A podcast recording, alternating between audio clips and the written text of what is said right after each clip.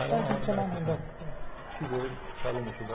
آه فکر کنم آره. یعنی بهتر از اونه مرسی خیلی میشه وقتی شما موضوع تعریف نکردیم یه خورده چیز یعنی علاقه کمتر شد. یعنی من اتفاقا علتی دارم می‌پرسم اینه که یه چیزی الان دارم بهتون بگم.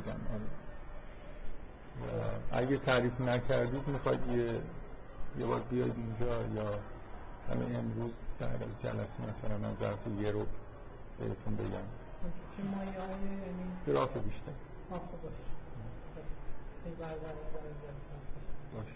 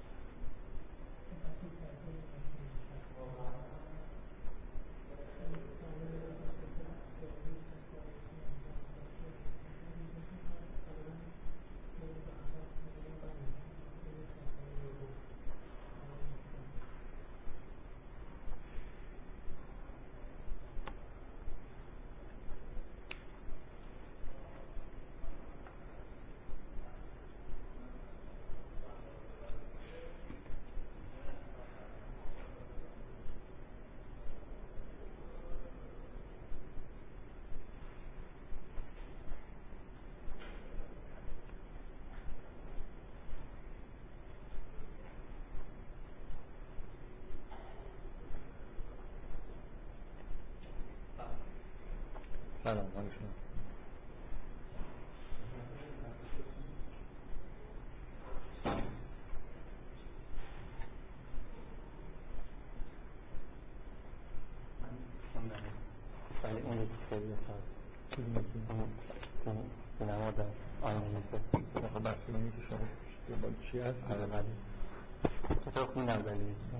خیلی. مرسی حرفات ممنون خیلی زیاد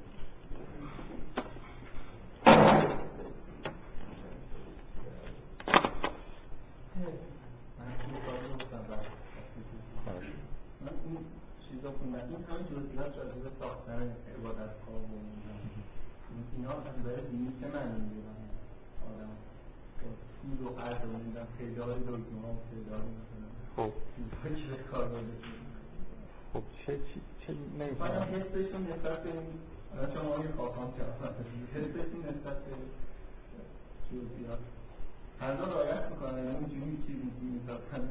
یعنی نه اونا دستورات خاص مثلا برپا کردن اون خیمه و یا مثلا ساختن تابوت عهد ولی شریعت یهود به هر حال جزئیات زیاد داره.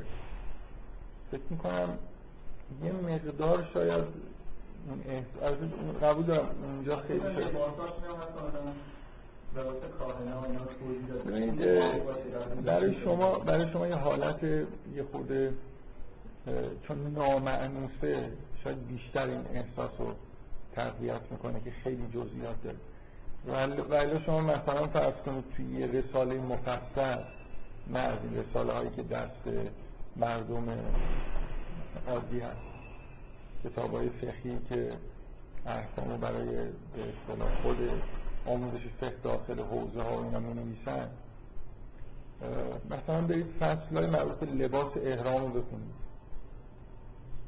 جزئیات داره دیگه. بگمه نباید داشته باشه. نخ نباید توش باشه. فرانتور نباید باشه.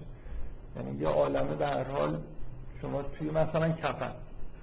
کفن ما جزئیات نداره الان. آیین خاک سپاری مسلمون ها چیز نداره. چون جلسه شروع نشده. من فعلا میگم مسلمون ها آره داره دیگه. یعنی شما مثلا آین خاک سپاری علاوه بر اینکه کفن اجزاء مختلف داره.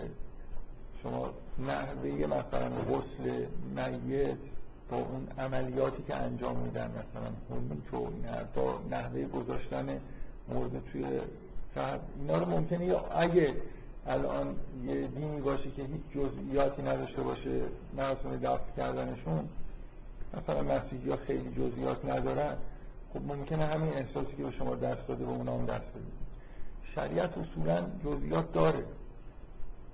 و قراره که یه میگم شما نماز مثلا براتون خیلی دیگه روتین شده جزئیاتشو نمی‌بینید نماز جزئیات داره دیگه نداره یه شریعت جدید که دارید می‌خونید شاید خیلی بیش از اندازه مثلا جزئیات نظرتون جلب می‌کنه. در این حال من تایید می‌کنم که به حال ساخته شدن تابوت عهد یا خیمه خیمه عبادت در زمان حضرت موسی اونطوری که توی تورات نقل شده آره جزئیاتش خیلی زیاد.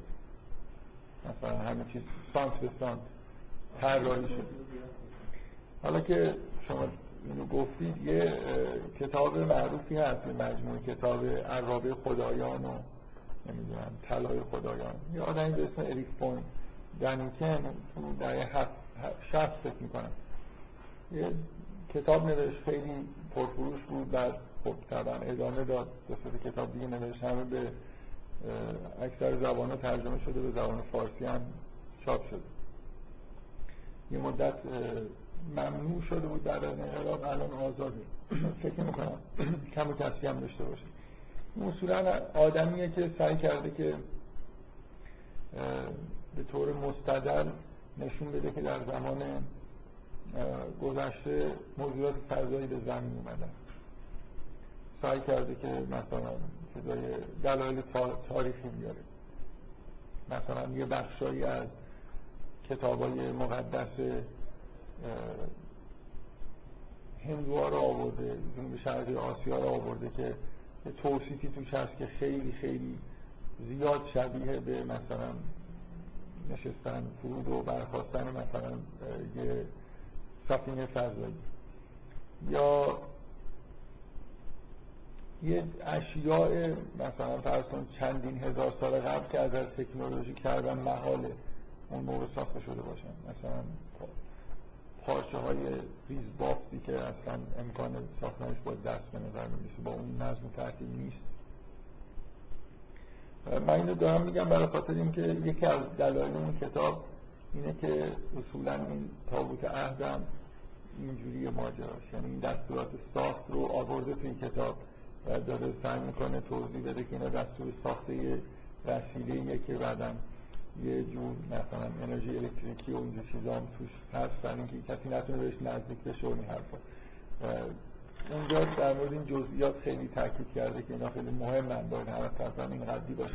داره سعی می‌کنه به که اینا دستورات ساختی هن که داده شده که خاصیت هایی ایجاد بکنه. من همینجوری محض تفنن شما این سوال کردید گفتم که کتاب نکنم دبیرستان که بودم این کتاب خیلی چیز شده بود معروف شده بود خوندم. آدم اول که می‌خونه تا یه جایی خیلی جذابه. واقعا یه چند دلیل خیلی خیره کننده میاره آدم یه جورایی میره که باورش بشه. بعد بلایی که سر کتاب میاد اینه که شروع می‌کنه هر هر چیز عجیب و غریبی که تاریخ بشر دیگه بوده و تا حالا نمی‌دونستن که این چجوری بوده رو شروع می‌کنه توضیح کردن با تئوری موجودات فضایی اهرام سلاسه چطور ممکنه؟ مثلا محاسبه چطور ممکنه که انسان ها اینو ساخته باشن؟ نمی‌دونم اون نقش هایی که توی طرف های پرو هست توی زمین. نقش های خیلی بزرگ. مثلا اینه که اینا که اصلا تو زمین اصلا دیده نمیشن. بنابراین این حالت چیز داره. فرودگاه داره برای کسایی که از آسمان می‌خوان فرود بیان و الی آخر دیگه. اینقدر دیگه چیز توی این کتاب رفت داده شده به موجود فضایی که من مثلا آخرش دیگه با عصبانیت کتاب رو می‌خواد فرض کنه. هر نقطه مبهمی توی تاریخ بشر که توجیه سخته همه رو گفته کار موجودات فضایی.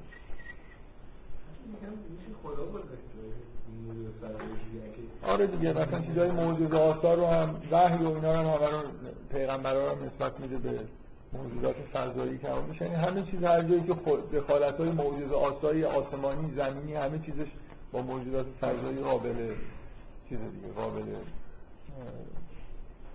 توضیح کردن. صندوق از خاصیت هایی داشت دیگه چیز مقدسی بود مثلا. من نمی‌دونم منظور از خاصیت که بررسی کرده من من اون موقع خیلی چیز نکردم که تابوت عهد مثلا شرحشون رو دقیق بخونم ببینم که ادعایی که داره می‌کنه رفت داره نداره.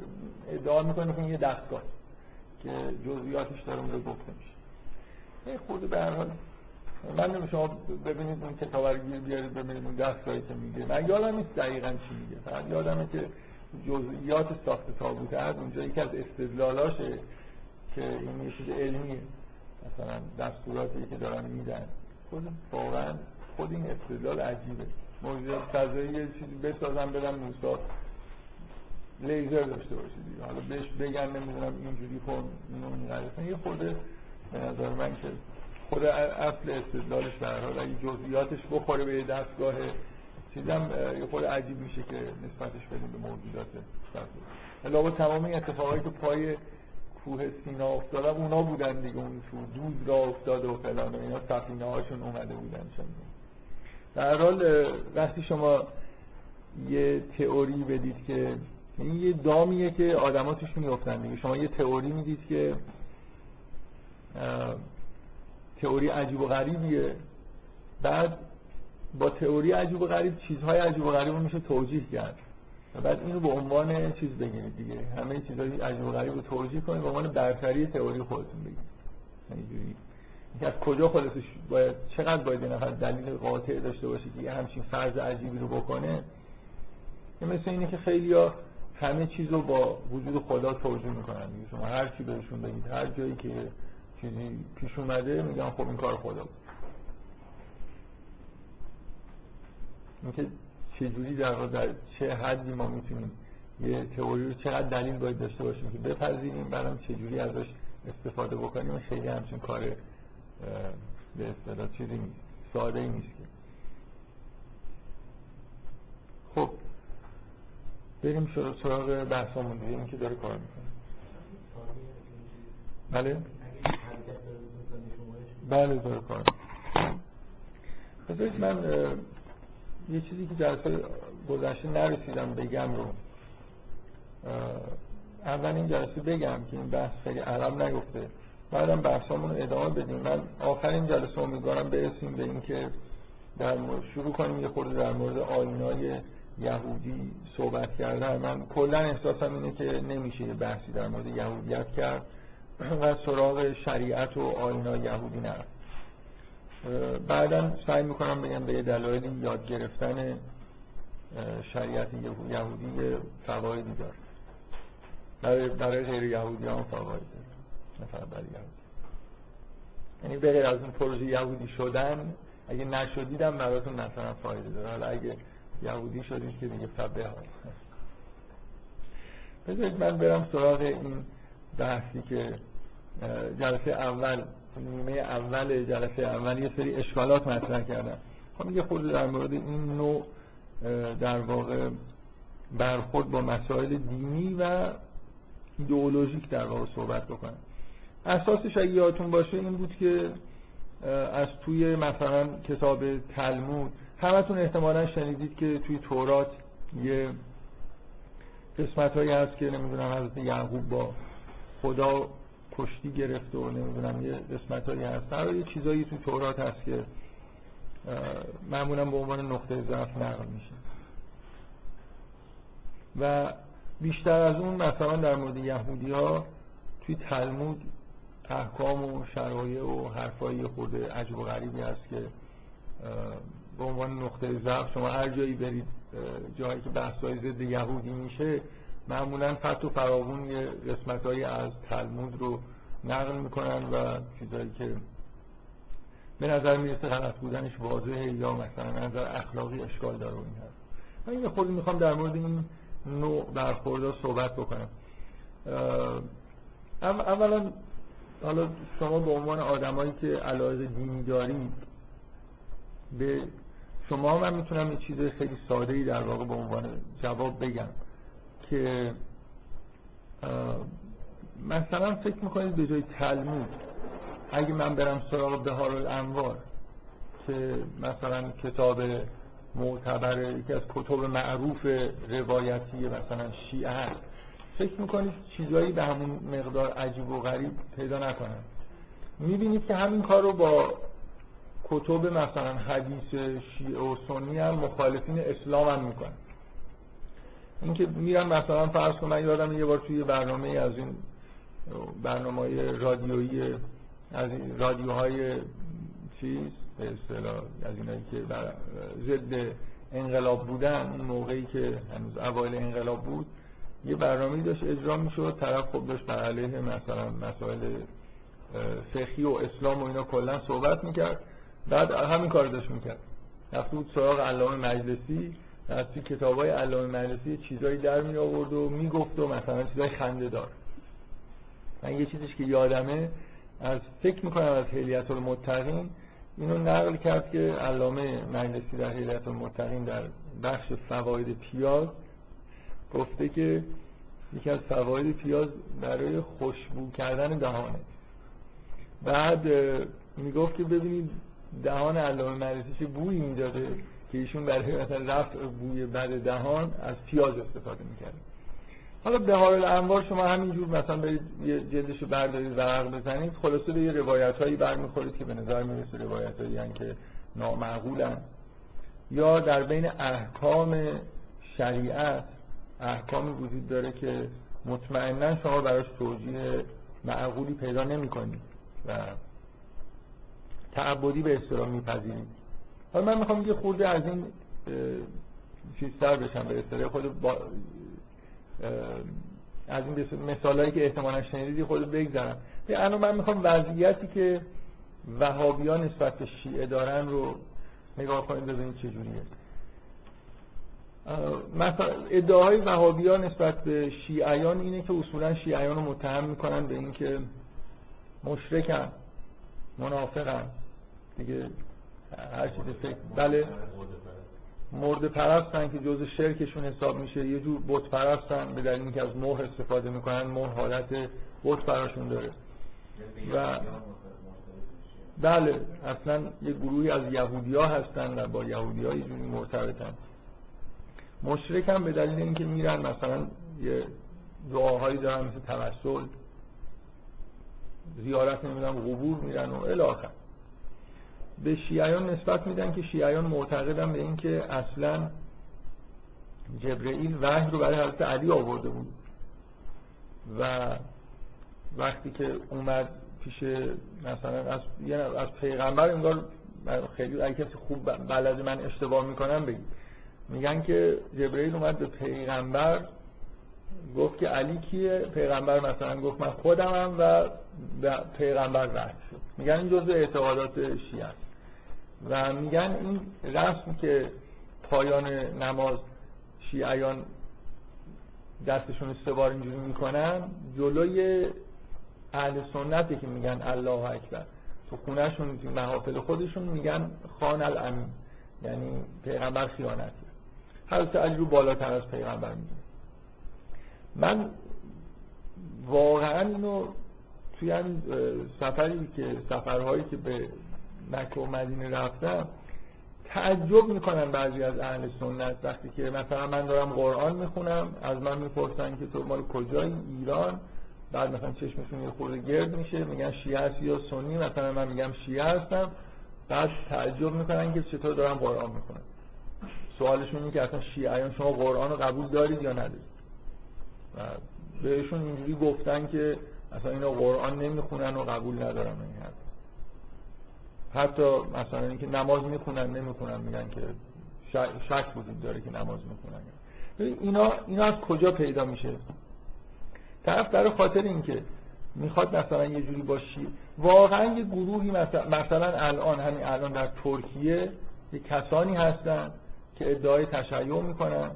فکر می‌کنن به خودشون اصطلاحا میگن علوی. مشروب می‌خورن. فکر می‌کنم نماز نمی‌خونن. قرآن قبول ندارن و الی آخر. واقعا یه همچین موجوداتی هستن. اون روایت خان الامین هم یه جایی توی کتاب پوسیده شیعه یه گوشه خلاصه اومده. اینکه سنیا ایراد می‌گیرن هنوزم که هنوز این بحث داره که شیعیان معتقد به تحریف قرآنن ما نه تنها بعضی از علمای کوچیک در کتاب های پوسیده در یه زمانهایی بعضی از علمای معتبر شیعه ادعای تحریف قرآن کردن. یعنی گفتن که مثلا اسم حضرت علی توی قرآن بوده و حذف شد. از این حرفا شیعیان زدن. ببین چیزی که من می‌خوام بگم اینه که الان اگه من برم به وهابیات سعی کنم توضیح بدم که بابا این مثلا ادعای تحریف قرآن بله فلان عالم شیعی در فلان زمان گفته یه ادم تایید کردن. الان علمای شیعی همچین اعتقادی ندارن. الان اگه شما برید اینو توضیح بدید توسل ما حالت شرک آلود نداره. به همون معنیه که شما یه از یه آدمی ممکنه درخواست بکنید که یه کاری براتون انجام بده. اینکه شرک نیست. سنی اینو شرک نمی‌دونن که. حالا یه اختلاف نظرهایی هست که اصولا وقتی کسی میمیره دیگه مرده حساب میشه یا زنده حالا اونم یه بحثی شد برای مرده پرستی نیست. فرض کنید که این اعتقاد شیعیان اشتباه باشه که میشه از کسی که از دنیا رفته همچنان مثلا پیامبران و ائمه و این افرادی که از نظر معنوی خیلی بالا هستن میشه درخواست کمک کرد مثل افرادی که زنده هستن. فرض کنیم این غلط باشه. ولی درخواستی که داریم می‌کنیم که شرک حساب نمیشه. مثلا شما ممکنه اینو نتونید راحت برای اهل, سنت توضیح بدید که ما به چه دلیلی معتقدیم که میشه همچنان از پیغمبر درخواست کرد؟ ولی در وقتی در قرآن دعوت میشن منافقین که بیان از پیغمبر درخواست بکنن که براشون استغفار بکنه بنابراین از زمان حیات پیغمبر این عمل اشکال نداره فقط اختلاف هست این میشه که آیا مرده اصولا مؤثر هست در دنیا یا نه؟ یعنی اونا معتقدن کسی که مرد دیگه مرد دیگه دفنش می‌کنی و دیگه هیچ اثری ازش باقی نیست. شیعیان معتقدن نه. مثلا انسان ها اصولا تأثیراتی در واقع یه جور تو حالت قبل از بین مرگ و قیامت تو حالت برزخ بازگشت هایی مثلا به این دنیا دارن توجهاتی دارن و کاری ازشون برمیاد. حالا چه معنوی از معنوی بالا باشن یا نباشن؟ منتها اونایی که از معنوی بالا هستن خب ممکنه یه قدرت معنوی داشته باشن که بشه ازشون درخواست کرد این بحث جدای از شرک دیگه. من می‌خوام بگم این ربطی به مرد پرستی و این حرفا نداره. من چیزی که می‌خوام بگم اینه الان شما این حرفا رو به وهابی و اهل سنت بزنید خوشحال میشن که شیعیان اعتقاداتشون اعتقادات درستی یا ناراحت و نهایت سعیشون می‌کنن که بگن نه شما این حرفایی که دارید میگید این نیست. اونی که ما میگیم و شما میگید. یه آدم نرمال اگه بیاد یه نفری بگه تو مشرکی تو معتقدی که مثلا میری نمی‌دونم از امام جدای از خدا چیز می‌خوای میری نمی‌دونم مورد پرستی می‌کنی فرام می‌کنی مهری که می‌ذارید اینه معتقدید که پیغمبر خیانت کرده وحی قرار بوده به حضرت علی بشه. حالا من میام توضیح میدم آقا بیا کتابای خودمون میاریم توضیح میدیم که آقا این حرفا اصلا نیست. یه فرقه اونجا یه حرفی چرندی زده یه کتابی هزار سال قبل یه چیزی نوشته. یه عالمی 700 سال قبل ادعای تحریف کرده. اینا یه چیزایی بوده همینجور متفرقه. جا نیفتاده توی شیعه. الان تقریبا من فکر می‌کنم تو علمای شیعه من نمی‌شناسم کسی ادعای تحریف داشته باشه. در چند قرن اخیر. یا این اعتقادات عجیب و غریبی که به شیعه نسبت داده میشن اصولا ما نمی‌شناسیم. حالا ممکنه تو بعضی از محافل آدمای درجه دو عوام و اینا یه چیزایی داشته باشن. به نظر من نکته مهم اینه که اگه طرف آدم نرمالی باشه حسن نیت داشته باشه واقعا عصبانیتش از این باشه که چرا یه عده‌ای گمراه شدن و مثلا مشرک شدن و این حرفا. باشه در رو اگه ممکنه ببنن موضوع که الان سالهای سالی که دارن سعی می‌کنن که برای اهل سنت مخصوصا وهابی ها توضیح بدن و بگن که ما به هم چیزای اعتقاد نداریم و اونا حاضر نیستن قبول بکنن که شما به این چیزای اعتقاد ندارید. من نکته که می‌خوام بگم اینه الان اگه من بیام از طرف یهودی ها به شما جواب بدم که بابا یهودی ها به هیچ وجه آدمای غیر یهودی رو حیوان نمی‌دونن. درسته توی یه جای کتابشون یه جمله نوشته که حالا سر این که اون جمله معنیشی هم بحث هست. یعنی اینطوری نیست که یهودی ها اکثر اون نکاتی که من اون جلسه گفتم در مورد تلمود رو میگن که توی ترجمه های اشتباه شده که برداشت های غلط داره ازش میشه. و خیلی هاشون اینجوری توجیه می‌کنن که اصلا اون واژه‌ای که اونجا اومده منظور این نیست اون واژه‌ای که اونجا اومده در عبری معنای دیگه ای داره. ما چیز میگم ما چیز دیگه ای داریم از این می‌فهمیم. شما اصرار دارید که نه. تو همونی که من میگم تو میگی که یهودیا حیوانن غیر یهودیا حیوانن. تو میگی که نمی‌دونم فلان واقعیت اینه که یهودیا الان معتقد به این چیزا نیستن. یعنی شما حالا اینکه نیستن ممکنه شما توی هر ببینید همونطوری که الان افراد مدعی تشیعی هستن که نماز نمی‌خونن توی هر گروه تو اهل تسنن هم شما ممکنه آدمای خیلی عجیب و غریب پیدا بکنید شیطان پرستن. مثلا در کردستان ما یه فرقایی هستن. که ظاهرا خب جز اهل سنت هم شیطان پرستن با شیطان هم یه جورایی روابط مشکوکی دارن. حالا من می‌تونم بنا به این بگم که اهل سنت شیطان پرستن. ممکنه الان واقعا نقل می‌کنن که فلان روحانیه مثلا ارتودکس مقیم اسرائیل همین ده سال پیش گفته که عربا مثلا همشون نجستن همشون حیوانن. خب این جو آدمای عجیب و غریب همه الان تو ایران شما می‌تونید یه آدمی پیدا بکنید که همچین حرفایی بزنه. مهم اینه که اگر این اشکالا رو که شما به یهودیا می‌گیرید جوابشون اینه که ما به این چیزا معتقد نیستیم. شما باید خوشحال بشید دیگه. پس یهودیا به اون چیزای بدی که شما فکر می‌کردید معتقد نیستن. خیلی خوب. مثل اینکه شما یه حمله ای کردید. ممکن بود مثلا این جمله ها باعث بشه که اگه شما حمله نمی کردید اینا به سمت همچین اعتقادات می‌رفتن حالا یه حمله هایی بهشون شده و اینا این همچین اعتقادات ندارن. نمونهش مثلا یهودی ها با مسیحی ها خود یهودی ها با مسیحی ها مسلمان هم همینجور. واقعا مسیحی ها الان مشرکن.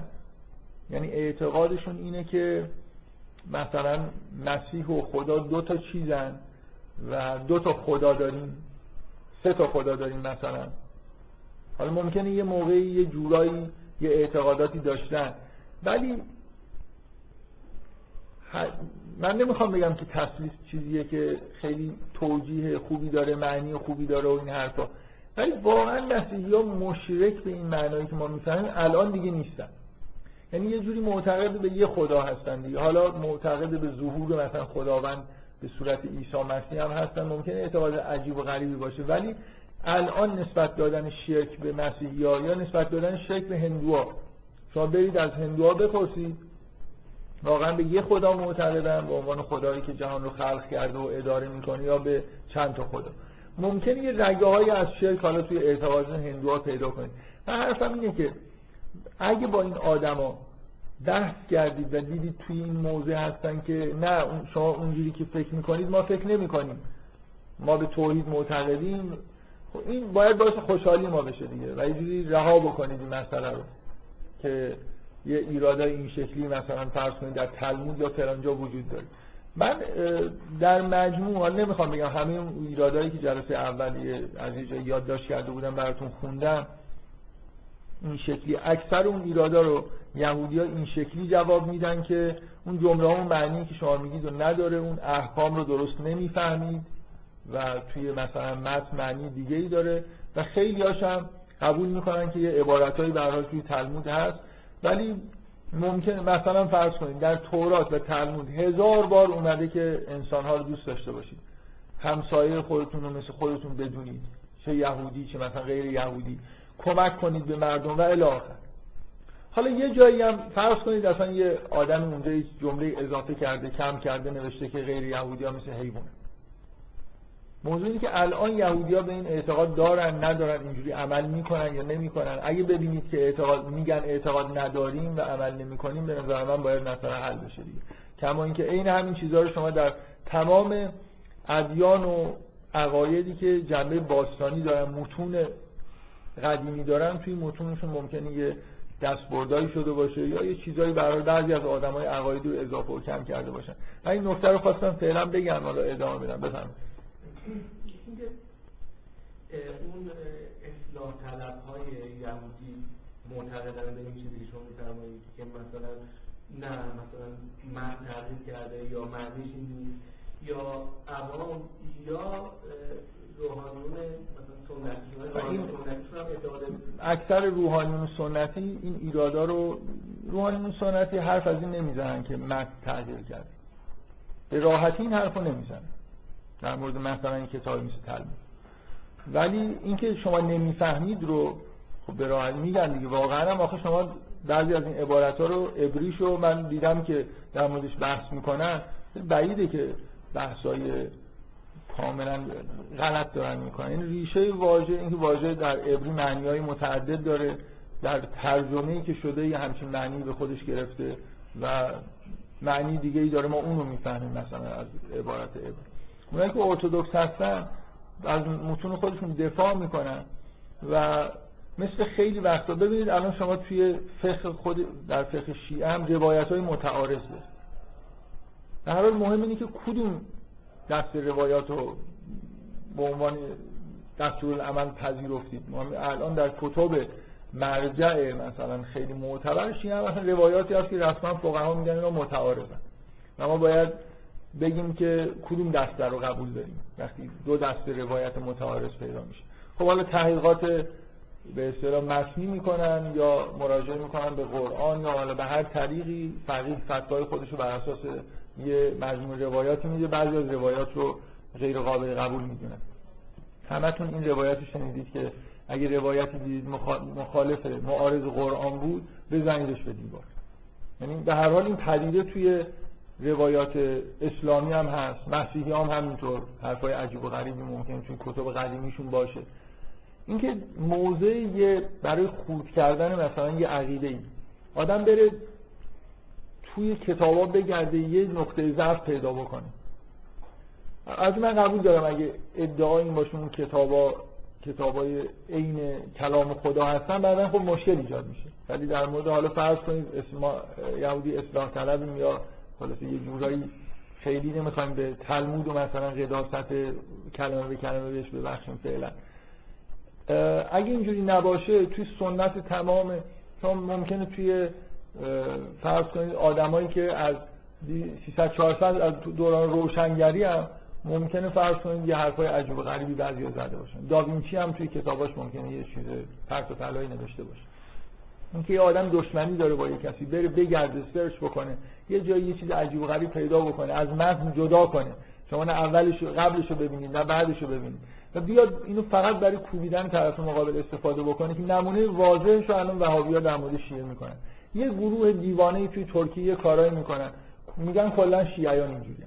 شیعیان نماز نمی‌خونن شیعیان قرآن نمی‌خونن. خب عوام مثلا فرض کنید عوام تمام ادیان و مکاتب دنیا یه خورده همچین به هر حال یه مشکلاتی داره. خب بله عوام شیعه اینجوری که میرن زیارت اینا مشرکن. میرن ذریح و می‌گیرن میگن تا نمی‌دونم حاجتمون ندیم از اینجا نمیرن. هیچ اون کاری هم به خدا ندارن. مستقیما مستقیما از امام رضا می‌خوان. اصلا اینکه اینکه عوام عوام اهل سنت هم شما مثلا نوع تصورشون در مورد پادشاهشون ممکنه مشرکانه باشه. اینا که ملاک نمیشه. من می‌خوام بگم این اصلا این اپروچ. که من وقتی با یه عقیده ای طرف هستم حالت ایرادگیری داشته باشم.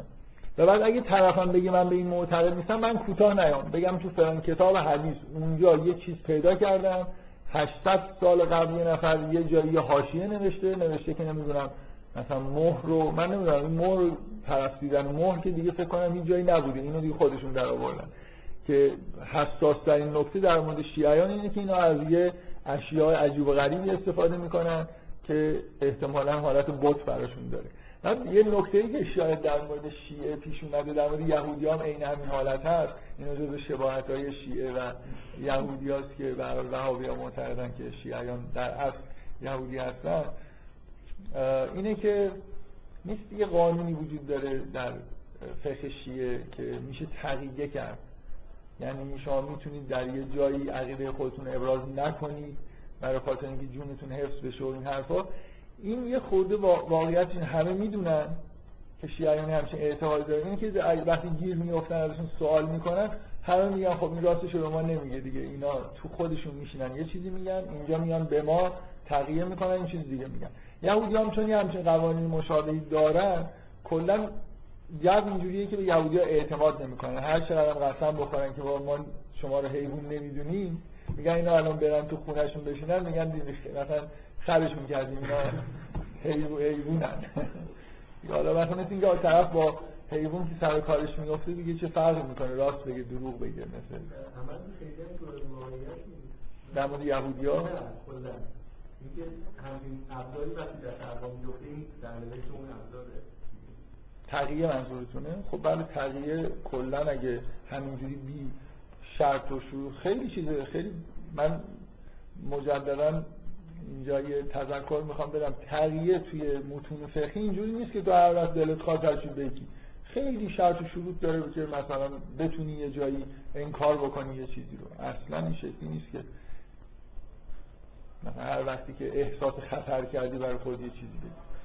به هر حال در مورد یهودی هم همچین شایعاتی وجود داره من یه, یه نکته که می‌خوام بگم اینه که شما برای اینکه اون حرفایی که جلسه اول زدم رو خود بی تاثیر بکنن عقایدی که به یهودی ها نسبت داده میشه با یه جمله اینور یه جمله اونور مثلا حیوان بودن همه آدم ها. این که هیچ شک و شبهی در این نیست که تورات و تلمود یهودی ها رو دعوت می‌کنن به مهربان بودن با همه انسان ها کمک کردن و الاخر و قرار اصولا یهودی ها الگوی انسانیت و رعفت و محبت نسبت به همسایه خودشون و همسایه منظور نه همسایه یهودی.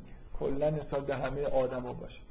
اینکه یهودی ها برای خودشون یه شعنی قائلا به عنوان قوم برگزیده خدا خب فکر کنم ما بنا به قرآن همچین شنی برای یهودی ها در یه مقطع تاریخی قائل هستیم دیگه. برای قوم برگزیده خدا که بودن. به یه معنایی مشمول یه رابطه خاصی با خدا بودن. و حالا اینکه اونا تعبیرشون از این چیه که ما قوم برگزیده خدا هستیم مثلا یه جوری خدا ما رو یه جور خاصی دوست داره یا نداره اینا دیگه بحث‌های انحرافی. من این این صحبتی که الان به عنوان مقدمه کردم رو در واقع یه مقداری حالت کلی بهش دادم برای خاطر اینکه تصور من اینه که مسلمونان با غیر مسلمونان شیعیان با اهل سنت. این این نوع برخورد می‌کنن. این نوع برخورد برخورد خوبی نیست. که شما برید یه چیزی پیدا بکنید فقط به قصد اینکه طرفو بکوبید هر چقدر یارو بگی بابا اینو ما بهش اعتقاد نداریم و عمل نمی‌کنیم ول نکنید. به نظر من این کاریه که با یهودی ها خیلی ها می‌کنن مسلمان ها هم این کارو با یهودی ها می‌کنن. و بنابراین حقشونه که برعکس هم سرشون بیاد. یهودی ها این کارو با مسلمان ها می‌کنن دیگه. اصلا توی الان شما برید تو اینترنت مسیحی ها مخصوصا. پر از جاهاییه که یه چیزایی از تو قرآن و روایات و تاریخ اسلام و در میارن که سعی کنن یه جوری نقل بکنن حالت خندهدار و مرتک پیدا بکنه خیلی بعضیاش خندهداره به دلیل اینکه طرف به این دلیل خندش می‌گیره و به نظرش خندهدار می‌رسه که مخالف توراته میگه ببینید اینجا چی نوشته. و خب چون نگاه می‌کنه خودش به یه چیز مشابهی یه جور دیگه. مثلا فکر کن طرف مسخره کنه که ببین اینا میگن که ابراهیم اسماعیل رو قربانی کرد. خب. اونا میگن خب ابراهیم اسحاق رو قربانی کرد. ولی اینقدر یعنی طرف ذهنش چیز شده به اصطلاح. اونا رو به عنوان حقیقت پذیرفته که اگر یه چیز میگن اینا اشتباهی مثلا پیغمبر بوده که نمی‌دونسته خودش اسحاق یا نه فکر کرده اسماعیل.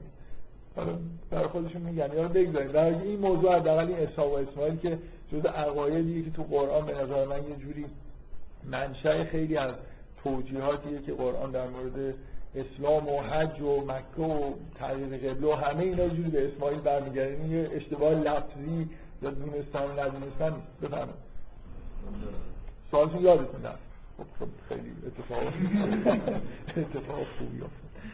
خب بذارید این یه نکته. من می‌خوام بگم که خودتون رو در حال اگه خیلی یهودی ارتودکس نباشه خب اکثریتشون هستن اگه ارتودکس نباشن اینجوری برخورد می‌کنن که اصولا ما همچین اعتقاداتی نداریم. و اون جاهایی که حالا معنیش هم درسته و معنی خوبی نمیده رو بهش باور نداریم. چیزهای دیگه ای داریم که متعارض با اینا هستن دستور به اخلاق و مهربانی. ما به اونا عمل می‌کنیم. این هم از کجا اومده نمی‌دونیم. همون برخوردی که شما با یه سری روایاتی که الان توی کتاباتون هست می‌کنیم. هیچ احساس نمی‌کنید این مشکلیه. خب اون روایات خلاصه جعل حدیث شده هزار تیر ممکنه اشتباه استنساخ باشه یه لفظی عوض شده. شما که نمیاد بگید این روایت اینجا اینجوری اومد دیگه من باید حتما به این عمل بکنم برای اینکه ممکنه ضدش جای دیگه باشه. به هر حال برای یهودی های روشنفکر که حالا من البته اینجا دارم سعی می‌کنم چون اکثریت با ارتودکس خیلی از ارتودکس بودن کوتاه نیام مثلا در مورد الفاظ تورات و اینا ارتودکس ها به شدت حساسیت دارن که الفاظ الهی هست. ولی اونایی که مدرن ترن اصلا همچین رفورمیستاشون مطلقا همچین اعتقاداتی نداره من سعی می‌کنم تا جایی ممکن همون نظر اکثریت یهود رو اینجا رعایت بکنم مگر اینکه دیگه خیلی اوضاع بد بشه مجبور بشم یه خورده کوتاه بیام. بفرمایید. علاقه به ترویج دین ندارن. یعنی مثل مسیحی ها میسیونر نمیفرستن مردم یهودی بکنن. ببینید ترویج دین فرق می‌کنه با مسئله یهودی ها الگوی بشریت هن. خداوند اینا رو بهشون شریعتی داده راهنمایی اخلاقی کرده قراره که اینا یه قوم نمونه ای باشن. همونطوری که یه پیغمبر مثلا فرض کنید علاوه بر حرفایی که می‌زنه یا پیغمبر نگیم. یه اولیاء خدا مثلا یه جوری الگو برای انسان هستن اینا رو ببینن و از اخلاقشون درس بگیرن. ولی اینکه آدما رو بیان یهودی بکنن یهودیت یه قومه. به راحتی نمیشه اصلا یهودی شد. این این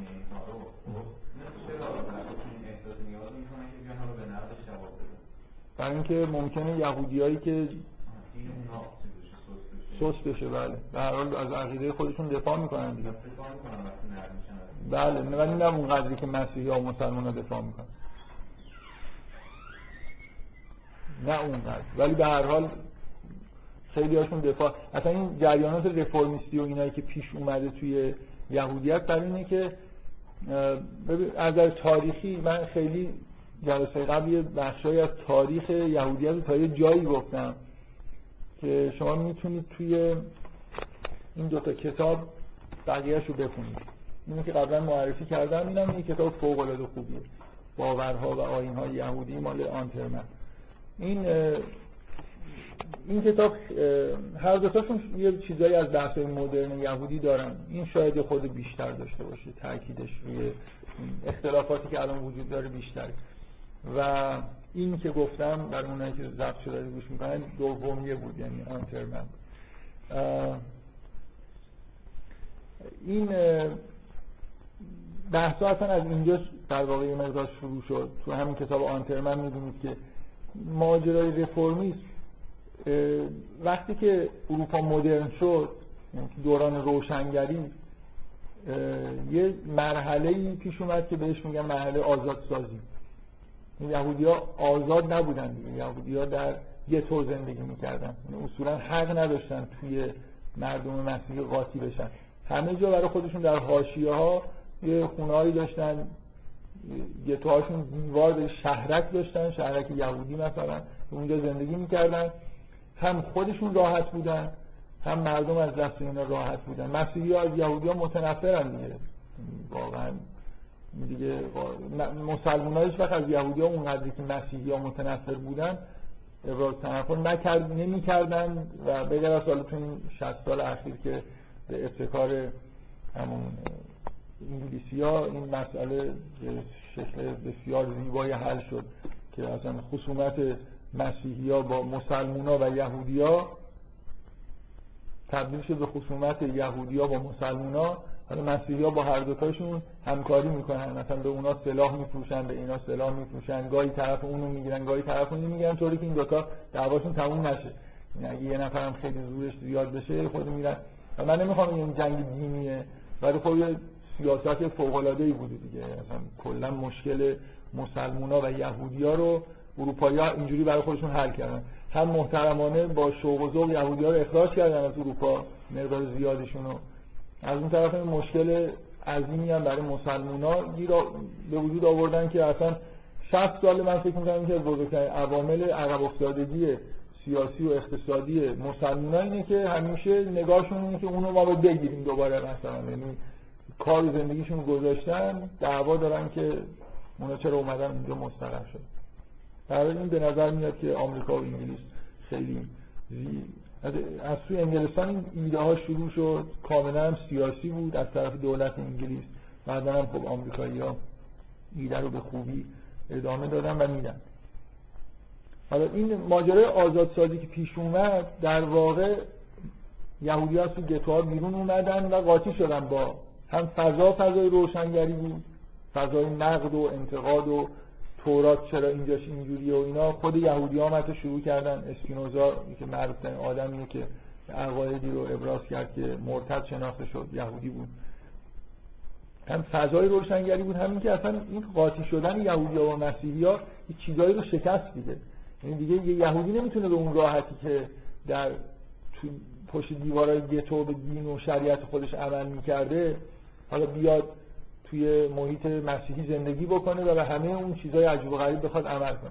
شنبه رو همونجوری مثلا نگه داره که تو خونه خودش توی گتو نگه می داشت این همونطوری که مسلمان ها الان مثلا این دانشجوها که میرن آمریکا کم کم چون سخته بعضی چیزا رو یه خورده آوانس میدن به خودشون یهودی هم که اومدن بین مسیحی ها کم کم این حالت ایجاد شده از تو دلش همین رفرمیسم و اینا در اومد. هم جنبه اعتقادی در جهت معقول کردن یهودیت داره و در این برخورد عقاید پیش اومده و همین که به هر حال واقعا زندگی کردن تو دنیای مدرن و عمل کردن به اون شریعت چندان حالا اگه آخرین جلسه وقت شد من یه خود شروع کنم شریعت رو بگم. اصلا کار ساده ای نیست که شما وسط مردم زندگی بکنید و شنبه ها به تمام جزئیات قانون شنبه مثلا عمل بکنید حالا بقیه روزام خیلی کمی از شنبه نمی‌کنه. بفهم چرا اگه اینقدر مشکل مشکل داشتن مسیحی ها تو مسیحی ها اخراج کردن یهودی ها رو به گیت میفرستادن ببینید اخراج کردن آخه یه خورده شاید لفظ خوبی نیست. یهودی ها بعدشون نمیومد که جدا از مسیحی ها زندگی بکنن با هم باشن. یعنی حالت بسته بودن محیط یهودی خود یهودی هم اینجوری می‌خواستن. ولی اینکه در یهود در گتوها بد رفتاری می‌شد با یهودی ها یعنی حکومت های مسیحی همیشه من الان یادم نیست که این جمله رو کجا خوندم و از کیه. توی یک از این کتاب های فارسی که یکی از این متفکرین مسیحی گفته که گفته با سگ هم مثلا اینجوری رفتار نمی‌کنن که ما با یهودی ها رفتار می‌کنیم. این برخورد با یهودی ها خب برخورد خیلی بد و با همراه با بی احترامی و محدودیت های زیاد بود مثلا فقط اون داخلی گتو زندگی کردن. ولی جدا بودن رو فکر می‌کنم همین الان هم ارتودکس یهودی ترجیح میدن که جدا باشن. شما توی همین دنیای مدرن هم خلاص اون آزادسازی انجام شده. ولی محله های یهودی نشین داریم. الان شما برید تو کشور اروپایی آمریکا کانادا یهودی با هم زندگی می‌کنن. برای اینکه خب یه روزی می‌خوان چراغ روشن نکنن فلان کار نکنن هاشون دل دلشون می‌خواد که مثلا توی یا کنیسه باید داشته باشن برن اونجا عبادت بکنن. طبیعی که جدا میشن. چه حضور یهودی در جامعه مسیحی چه تأثیری داشت که سعی کردن اخراج سعی کردن بیشتر اخراجشون کنن؟ یعنی فقط با حاشیه رو یه حدشه. یعنی از جامعه کلا برون اینا؟ اینا مش... منظورتون تاسیس اسرائیل و این حرفاست نه به طور کلی خب منظورتون اتفاقیه که الان اروپا یه جورایی خالی از یهودی شده تا حدود زیادی ایران خب مثلا من اصلا منظورتون در چه تاریخیه؟ چه اتفاقی همون زمانی که گتو ایجاد می‌کرد. خب خب گتو ایجاد می‌کردن. یهودی اونجا زندگی می‌کردن. و با هم دیگه هم بودن. این محله یهودی نشین داشتن. خب؟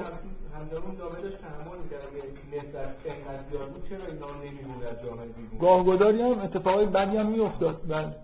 ولی خب مثلا فرض کنید مسلمان ها رو تحمل می‌کردن. آخه ببینید به هر حال اون اتفاق یا باید مردم یه جوری یه شورشی بکنن یا حکومت ها غالبا اینجوری بود که یه دفعه حکومت های افراطی مسیحی من میومدن سر کار و از این کارا می‌کردن. یعنی ممکن بود کار به قتل عام و اخراج کامل و این حرفان برسه. بارها اینجور اتفاقا این در اونور افتاده دیگه. تحریک کرد. یه روحانی مثلا مسیحی ممکنه بر علیه یهودی ها یه دفعه تحریک ایجاد بکنه و یه اتفاقایی بیفته. ولی خب خود حرف عجیبیه دیگه که اینا به شدت از اقتصادی همیشه قوی بودن. این منافعی برای مردم داشتن. یعنی آره این برای عضو جامعه بودن دیگه. مردم بابا در دیگه هر چقدر متعصب و اینا باشن یه چیزای انسانی دارن راحت نیست یه که سالهای سال دارن زندگی می‌کنن شما مثلا بزنید بکشید یا اخراج بکنید. ولی یه اتفاقایی بیفته دیگه. اینا به طور تاریخی خب محل زندگیشون توی همه جای اروپا بود. قرن هاست که دارن زندگی می‌کنن. و توی دوره هم خیلی دوره های شکوفایی و طلایی داشتن خدمات زیادی انجام دادن. واقعا یهودی ها توی اسپانیای اسلامی که خودشون اونجا رو میگن دوران طلاییشونه خب خیلی مورد احترام بودن. این مسلمان ها باشون خوب رفتار می‌کردن. اونا هم در مقابل خدماتی ارائه می‌کردن. خیلی اوضاع خوبی داشتن. به هر حال در طول اینجوری نبوده یهودی ها تحریم کرده باشن کسی رو که سعی می‌کردن که دقیقا وقتی یه موجوداتی در اقلیتن در خطرن خب به هر حال یه جورایی سعی می‌کنن خودشون رو حفظ کنن دیگه. یعنی یه باجهایی بدن اگر نه یه خدماتی ارائه بدن که موجودیتشون حفظ بشه. خب یه خود بیش از من این توضیح رو دادم برای اینکه فکر می‌کنم جای مناسبیه که شما هم مشابهین با دیگران برخورد نکنید. یعنی هر مارکسیستا اگر میگن که ما اهل خشونت نیستیم نرید یه جمله مارکس نمی‌دونم یه گیر بیارید که این گفته که نبزنید همه رو مثلا بکشید. حالا اونا میگن که معتقد نیستن به اینکه مارکس اهل خشونت بوده. استالین مثلا خشونت. این وقتی دیدید که به یه سمت خوبی دارن میرن من فکر کنم یه آدم نرمال باید خوشحال بشه. که اصلا اینا یه اشتباهاتی که حالا می‌کردن. حالا خب دیگه عاقل شدن. حالا دیگه نمی‌خوان خشونت به خرج بدن. خب بذاریم خشونت به خرج ندن بفهم.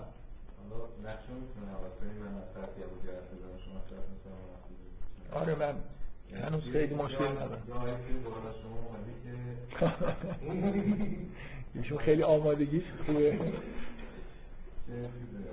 برخورد شما با یهودی ها نصارا رو مشخص می‌کنید یکی با یهودی ها زیاد ها بکنید توی سود نمیده حالا با مسیحی ها بهتر رابطه می‌تونید برقرار کنید یه همچین آیه تو قرآن هست؟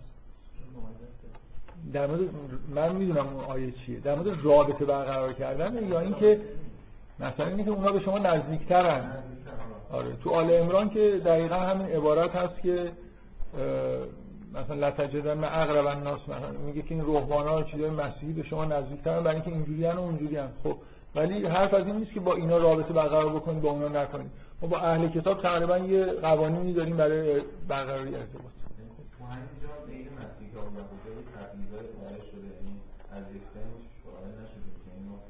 تو آیه زیربنای برخوردها شده اینا تو عوام نگاه کنید یهودی خیلی بدتری اتفاق کرده خودش خیلی بدی. مثلا مسیحی هم مثلا قابل تحمل‌تره. یعنی همین باعث یه سری شکلگیری یه سری افراد توی جامعه مسلمان نشده. نه فکر نمی‌کنم. فکر نمی‌کنم. برای خاطر اینکه شما در طول تاریخ همه جا در تمام همه جغرافیا و تاریخ رو نگاه کنید اینجوری نیست. یعنی مثلا در زمان جنگ های صلیبی کافرهای حربی مسیحی هن. مسلمان با اونا مشکل دارن با یهودی ها مشکلی ندارن. همون اسپانیای آندولوس دشمن مسیحی ها هستن. آخرم جنگ رو برای اونا ترتیب میدن اونا می‌برن. یهودی ها با مسلمان ها خیلی روابطشون خوبه.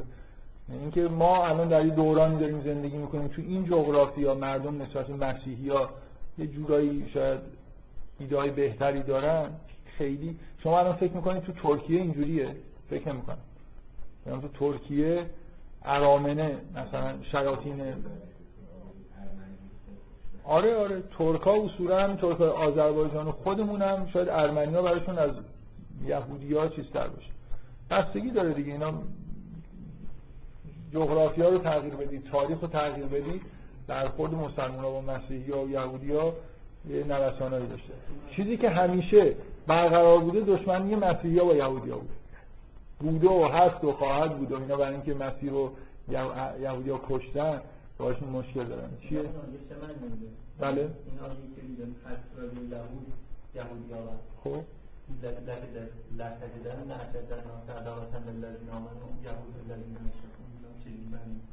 چون گفتم در من گفتم که همچین آیه هست. ایشون میگه که در مورد رابطه با یهودی ها و مسیحی ها یه توصیه هایی توی قرآن هست. من گفتم که همچین چیزی نیست. ولی اینکه مسیحی ها به مسلمان نزدیکترن یهودی ها نیستن این تو قرآن اومده و قطعا قطعا اینجا معنیش در زمان پیغمبر به هیچ وجه شما نمی‌تونید اینو در همین زمان ها تعمین بدید همونطوری که نمی‌تونید اون آیه لتجدن مثلا اینکه اعراب اشد و نفاقا هستن و نمی‌تونید استفاده بکنید. داره در مورد الان میگه. میگه این اعراب بادیه نشین اینا اصلا منافق هست یهودی ها نسبت مسلمان ها اینجوری هست کلا یه خورده این تو تعمیمای این شکلی دادن که اگه یه آیه‌ای در مورد یهود و نصارا در مورد اعتقاداتشون اگه حرفی زده شده یه بحثیه.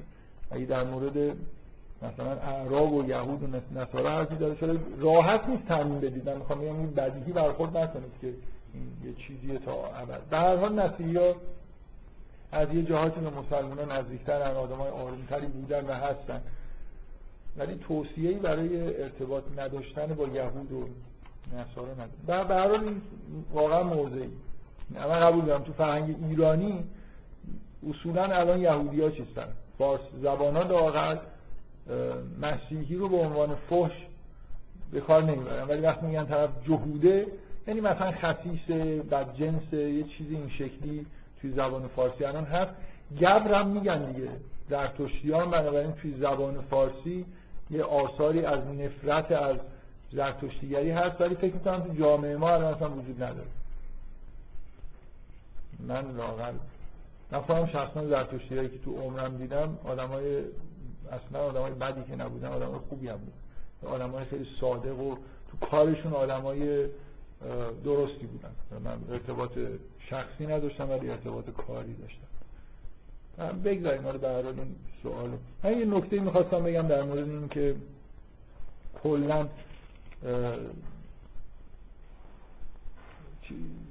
اینجور اشکالات عقلی توی متون و حالا یهودی ها چجوری برخورد می‌کنن ما چجوری برخورد می‌کنیم که یه خود بیش از اندازه این نکته که گفتم طول کشیده بذارید مقدمه رو که به هر حال باید می‌گفتم.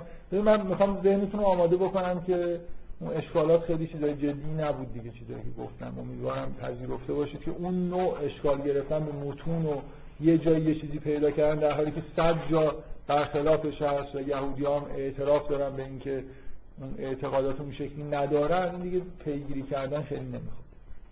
بذارید فقط یکیشو به عنوان مثال بگم که سوء برداشتی که وجود داره چیه. یه مجموعه ای از احکام توی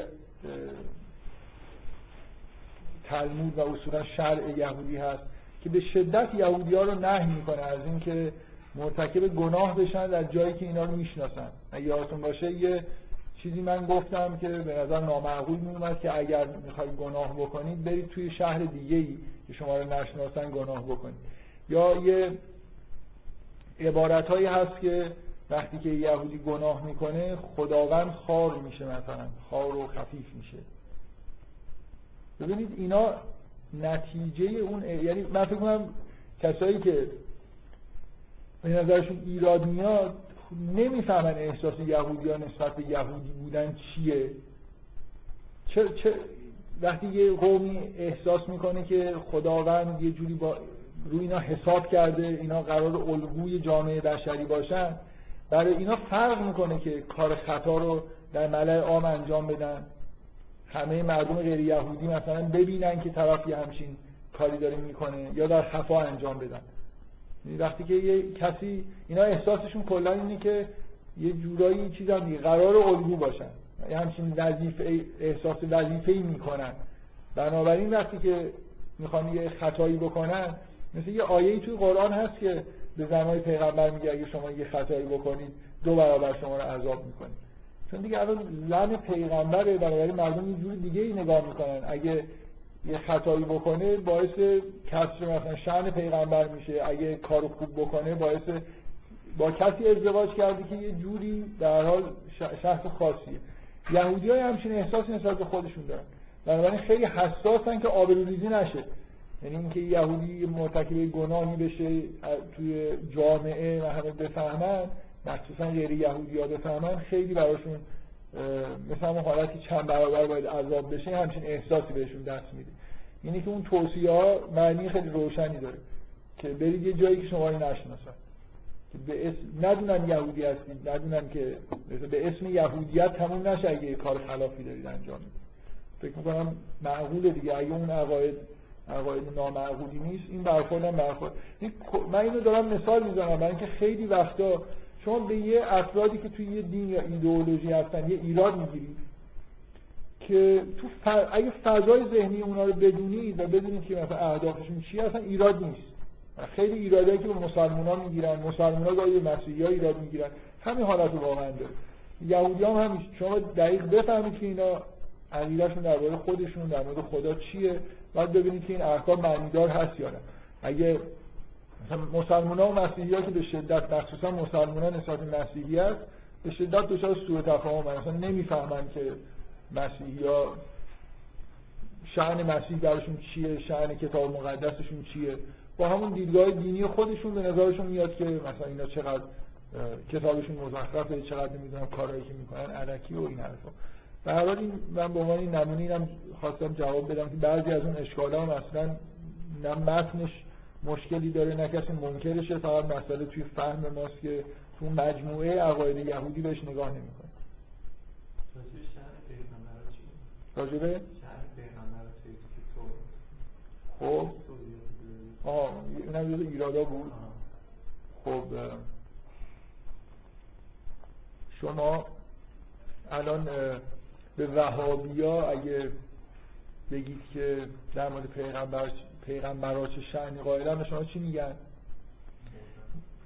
یه جورایی این شن قائل شدن های شما رو ممکنه مشرکانه حتی بدونن. و ها براتون آیه رو می‌خونن که قول نمان بشر مثلکم یوها الیه.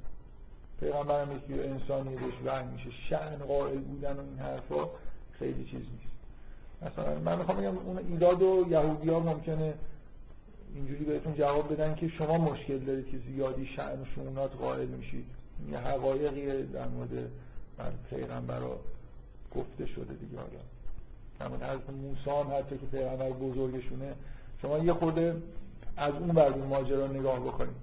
یه گرایش طبیعی من کم کم دارم میرم توی جلد چیز خودم الان تا حدودی بودم ولی دیگه الان از یه جایی دارم اعلام می‌کنم که ممکنه حرفای نادرستم بزنم. فرق اون جلد رفتن اینه که ممکنه حرف نادرستم بزنم خیلی جدی.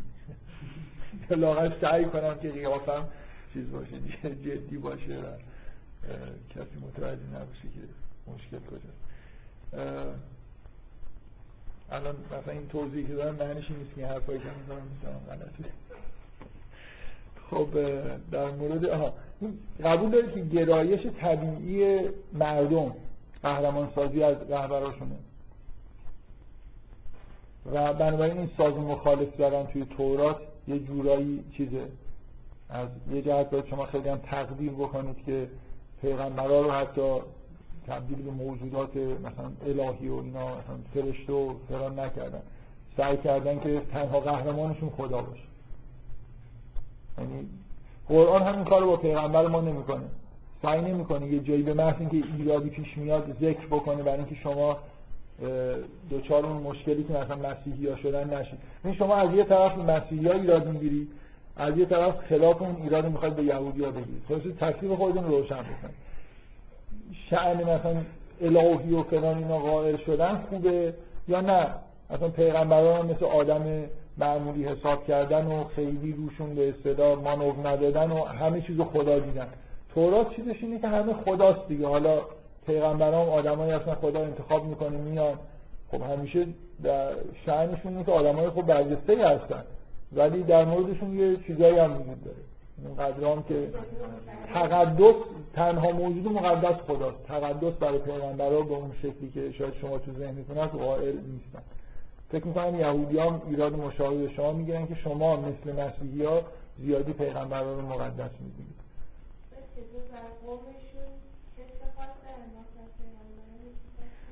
نه برای پیغمبر قوم خودشون هم که نمیگن ما قوم مثلا ایرادی هستیم. تورات پر از ایراد گرفتن به قوم یعنی اون اشکالی که ایشون داره می‌گیره که توی تورات ایرادهایی به پیغمبر وارد میشه قوم بنی اسرائیل که تو تورات دیگه نابود شده اینقدر بهش ایراد گرفته شده.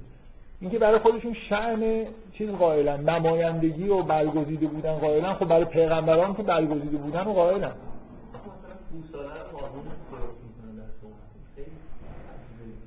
خب هارون هارون برای شما ببینید هارون خداوند میگه در مثلا ساخته مردم خب اون مقداری که شاید هارون داوود سلیمان برای شما چیز داره تقدس داره توی تورات این شکلی نیست. هارون نه پیغمبره نه آره خب شما می‌بینید کاهنا کشته میشن بعضیاشون به دستور خدا. تخلفات می‌کنن. کاهن بودن معنی که روحانیون هم دیگه. روحانی شدن که معنیش این نیست که طرف دیگه مسئولیت پیدا بکنه از خطا. ببین این حالت شما یه مفهومی از اسمت قائلی برای به نبوتن اونم قائل نیستن.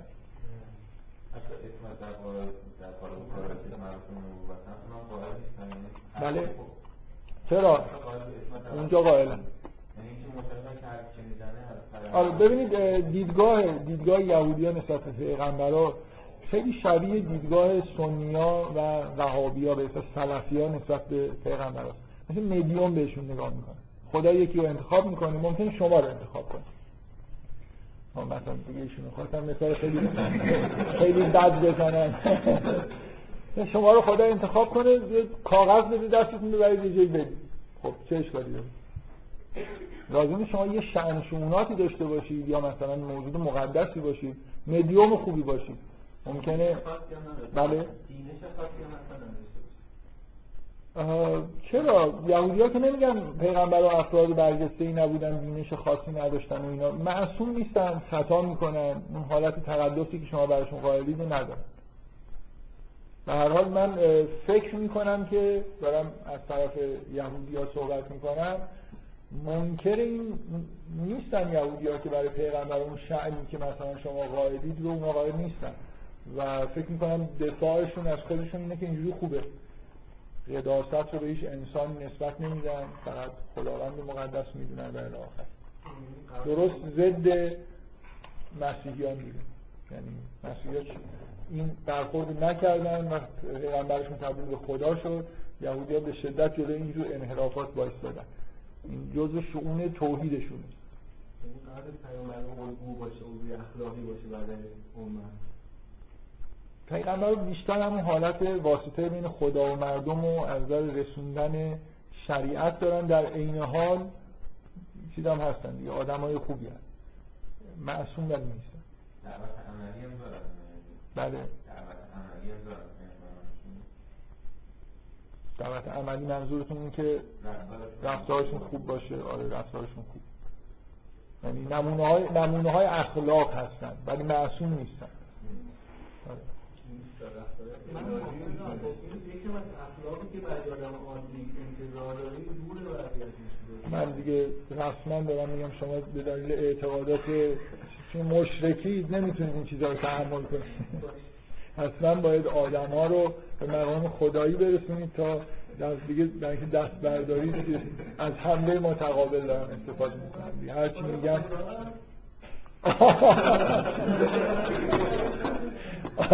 آره خب این سواله مثلا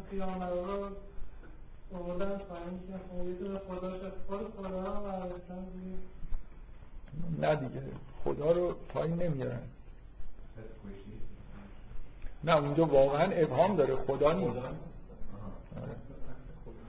آره. آره. از همین حرفاییه که مثل شیعیان نمی‌دونم فلان می‌کنن چون متن تورات رو می‌خونید حرف این نیست که چون اسرائیل رو بعضیا ترجمه می‌کنن کسی که با خدا جنگید و فکر می‌کنن با خدا جنگیدن یعنی مقابل خدا ایستاد و جنگید که حالا این اصلا ترجمه اسرائیل درست نیست. چون لقب اسرائیل اونجا یعقوب گرفته حالا فکر می‌کنن که با خدا جنگیده. این یعنی همینجور یه تعبیر مدرکشون اینه. وگرنه توی متن تورات اصلا هم چیزی نیست. من دیگه بذارید این بحث خیلی داره طول می‌کشه. شما اگه ادعاهایی بر علیه تخفیف مقام خداوند در تورات و اینا دارید بعدا مطرح بکنید برای پیغم یهودی ها کوتاه نمیان در مقدس بودن و متعالی بودن خدا. نه. در مورد پیغمبر خیلی چیز ادعای خاصی نداره خب بذارید من برم سراغ بحثای چند, چند تا نکته می‌خوام بگم. حالا یه چیزایی هم که می‌خواستم بگم و نمیگم ولی دوست دارم که حتما شروع کنم یه خود در مورد شریعت یهود صحبت بکنم.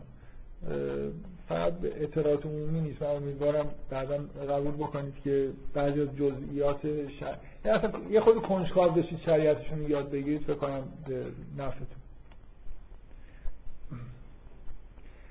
خب می‌خوام چند تا نکته می‌خواستم تذکر بدم که تو بحث‌های قبل در موردشون صحبت کردم و مثلا یه چیزایی رو تکمیل بکنم. سعی می‌کنم خیلی کوتاه بگم امیدوارم زیادم بحث ایجاد نشه. یکی در یکی در مورد این مسئله عهد که گفتم که واقعا به معنای واقعی کلمه مرکز اعتقادات یهودی اینه که در یه تاریخ مشخصی خداوند یه عهد خاصی رو با قوم یهود بس مسلمان و مسیحیان به این اعتقاد دارن.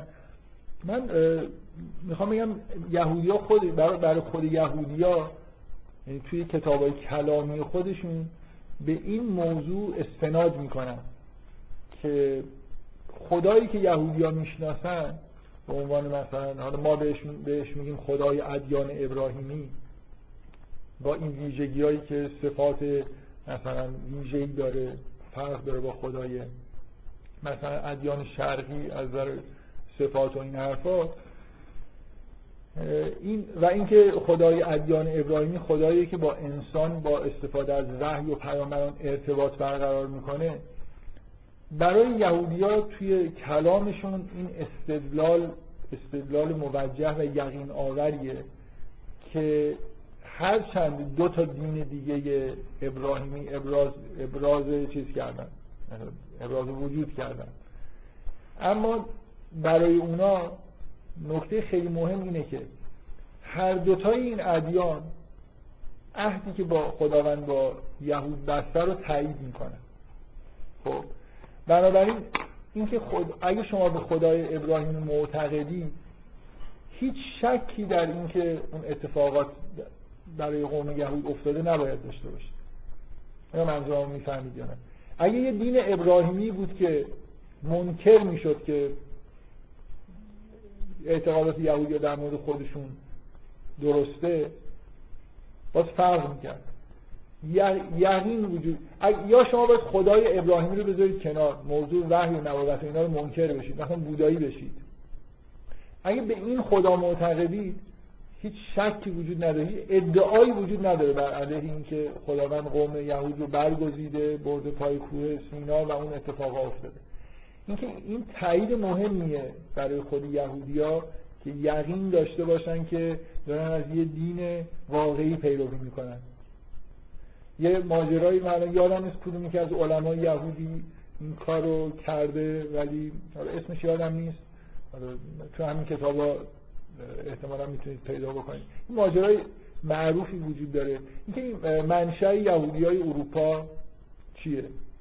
خب یه چیزی یه ماجرای معروف تاریخی وجود داره که یه قومی که اطراف دریای خزر زندگی می‌کردن اینا چیز شدن. یهودی شدن در یه تاریخ خاصی در زمانی که از پادشاه خودشون. و خیلی ها میگن که یهودی های اروپایی از این نژاد هستن. نژادشون نژاد اصلا یهودی به معنای واقعی کلمه نیست. و اینایی که تو روسیه و لهستان و اروپای شرقی زندگی می‌کنن همه در واقع افراد اون قوم هستن. یهودی از این حرف خوششون نمیاد برای اینکه دوست دارن که بگن ما یه قوم به معنای واقعی کلمه هستیم. اینکه این همه یهودی توی دنیا هست اینا سابقه در واقع نژادی مشخصی ندارن مثل خودشون. از یه قوم مثلا فرض کنید کافری بودن که یهودی شدن. این خیلی ارتودکسایی نمیپسندن اینکه که یه عالم اسناد مدارک سعی کردن ارائه بکنن که خلاصه یه جوری اون قوم خزرها رفت به قوم بنی اسرائیل داشته. مثلا رفتن اونجا یه موقع یهودی نشد نه یهودیت از دست دادن دوباره یهودی شدن. دارم میگم برای اینکه سری حساسیت داره ببینید که سر چیزایی بحث میشه. میگن که من اینو می‌خواستم میگم میگن که ماجرای یهودی شدن این پادشاه این پادشاه می‌خواسته که یه دینی رو بپذیره از ها و یهودیا و مسیحیا علمایی رو دعوت کرده که در حضورش بحث بکنن که این ببینه کدومش کدوم راست میگن. که یکی از این سه دین ابراهیمی رو بپذیره و میگن که این استدلال یهودی غالب شد که اگر این دوتا راست بگن هم باز دین ما دین الهی. بنابراین اگر از دین ما پیروی بکنی شکی نیست که داری از دین خدا پیروی درسته دیگه. شما کم کم اگه شک و شبهایی دارید اگر از دین یهود پیروی بکنید هیچ شکی در اینکه یهود دین خدا هست وجود نداره. هم مسیحی هم مسلمان ها معتقدن. تاریخ مصرف هم که نداره دیگه خلاص خداوند. اینکه پدیده وحی در مورد یهودی ها برای خودشون خیلی یقینیه که وجود داشته و همه هم دارن تایید می‌کنن. یه, آ... یه آیه تو قرآن هست که میگه که اکثر مردم سجده می‌کنن. مثل اینکه خلاصه یه جور چیز دیگه یه جور اینکه عده خیلی زیادی مثلا خداوند رو میپذیرن و سجده می‌کنن و اینا مثل اینکه یه جور حالت دلگرمی دادن به مردمی که حالا نه به معنای سجده کردن به معنای واقعیش که همه دارن سجده می‌کنن. اینکه در عمل هم این کار داره انجام میشه خیلی از مردم عبادت می‌کنن. برای برای یهودی هم همین دلگرمی وجود داره که برای هر جور نگاه بکنید اونا دین الهی هستن. من خواستم این استدلال رو که باعث شده بله. که این دوتا وقتی میگن که مثلا برپایه اینه که این دوتا رو چیز می‌کنن هر استنادتون و حرف این دوتا قول و حالا این دوتا قول طبق نظر یهودی برداشتی بودن از یهودیت یعنی اعضای یهودی نه استدلال اینه که فرض کنید که شما می‌خواید بین این ستایی که رو انتخاب کنید. به خدای ابراهیم اعتقاد دارید. فقط شکتون اینه که کدوم یکی از این ادیان ادیان الهی هستن کدومشون دروغن. خب اینجا حالا استدلال اینجوری کار می‌کنه که راست بودن راست بودن یهودیت قطعیه. به دلیل اینکه همه خودشون که معتقدن اون دو تا گروه هم معتقدن که یهودی‌ها راست یعنی دینشون دین الهیه مسیحی‌ها دو تا امتیاز می‌گیرن مسلمان‌ها یه امتیاز. فقط خودشون میگن ما راست حالا اون پادشاه از این استدلال خوشش اومد مطمئن شد که یهودی بشه از یه دین الهی داره پیدا می‌کنه. داود بحثای فلسفی شروع خلوقش کردن چیزی نفهمید. دید خب این استدلال به هر حال خود این استدلال رو فهمید که اینجوری بشه مثلا درست خب یه نکته ای که مون من جلسه قبل در مورد دو جلسه قبل یه نفر اومد خیلی اصرار داشت که سندیت و قرآن زیاده و نمی‌دونم با تورات قابل مقایسه نیست و این حرفا. بعدم من خود در مورد خیلی بحث خاص تاریخی که نکردم احتمالا در آینده هم نمی‌خوام بکنم زیاد. ولی یه بحثی هست و ایشون هم خیلی روش تاکید کرد که قرآن فکرم در جواب این که چرا چطور شده خداوند مثلا تورات رو حفظ نکرده تورات رو فرستاده و قرآن رو فرستاده و این حرفا. بعضیا میگن که تورات ها اینکه خداوند تورات حفظ نکرده برای اینکه اصلا امکان حفظ تورات در اون تاریخ وجود نداشته. یعنی بشر فرهنگش اونقدر پیشرفت نکرده بود و تورات نمی‌شده حفظ کرد. ولی قرآن در تاریخی نازل شده که دیگه فرهنگ بشر پیشرفت کرده و حالا مثلا امکان حفظ قرآن بوده. همچین استدلالی احتمالا شنیدید ایشون هم تو این جلسه همچین استدلالی می‌کرد. من واقعا چون دوست ندارم کلا اشکالایی بکنید که منم مجبور بشم که حرفایی بزنم. ولی در این مورد من برای اینکه خب یه خود حساسیت دارم نسبت به این استدلال که ملاک حفظ نشدن تورات و حفظ شدن قرآن اینه که اون موقع نمی‌شد. الان مثلا در زمان قرآن می‌شد چون فرهنگ بشر پیشرفت کرده بود شما رو به خدا توی این دنیا در زمان نزول قرآن عقب افتاده تر از این اعراب بادیه نشین عربستان کسی وجود داشت. اگه ملاک این بود که خدا می‌خواست که از پیشرفت فرهنگ بشر استفاده بکنه. ببین من یه چیزی که می‌خوام بگم اینه. شما از مصر 5000 سال قبل چند تا نوشته دستتون هست؟ خیلی. از عربستان 1500 سال قبل چند تا نوشته دستتون هست یعنی به نظر من امکان حفظ یه نوشته در عربستان 1400 سال قبل یه جورایی شاید بیشتر از چیز نبوده از مصر سه هزار سال قبل نه پنج هزار سال قبل. به هر حال خود یهودی ها با فرهنگ بودن اگه نمی‌دونم توی محیط مثلا اگه مسئله حفظ کتاب بود و ملاک این خیلی چیز ملاک مهمی بود یونانیا که 600 سال هزار سال قبل از این اصلا دوران هلنیسم این همه فرهنگ پیشرفته یونان این همه کتاب نوشتن ارسطو هم قبل اسلامه. اگه این خیلی مهم بود که مثلا خداوند می‌خواد عقب انداخته نزول قرآن برای اینکه فرهنگ بشر پیشرفت بکنه که بتونه حفظش بکنه بعد مثلا رفته تو عربستان اینو نازلش کرده هزار سال قبل اگه توی یونان نازل می‌کرد که هزار نسخه رو در جا تو آکادمی یونان می نوشتن اگه عده ایمان می آوردن من یه خورده برام سقیله که بعضی این حرف رو می‌زنن که امکان حفظ تورات در سه هزار سال قبل مثلا نبوده. امکان حفظ قرآن بوده چون فرهنگ بشر پیشرفت کرده بوده و اینو یادشون میده که قرآن توی محیطی نازل شده که اتفاقا از این نظر در حالت مینیمم مطلق تقریبا قرار داشته. بفهم خب یعنی دو اول شاید مثلا اعراب مثلا بودن اعراب باعث شد که این حفظ بشه. خب؟ یعنی نه آخه استدلال اینه که امکان مثلا نوشتن و فر... نه امکان نوشتن بوده مثلا عقلشون اینطوری کار درست کار نکرده که چیزی تحقیق کنه.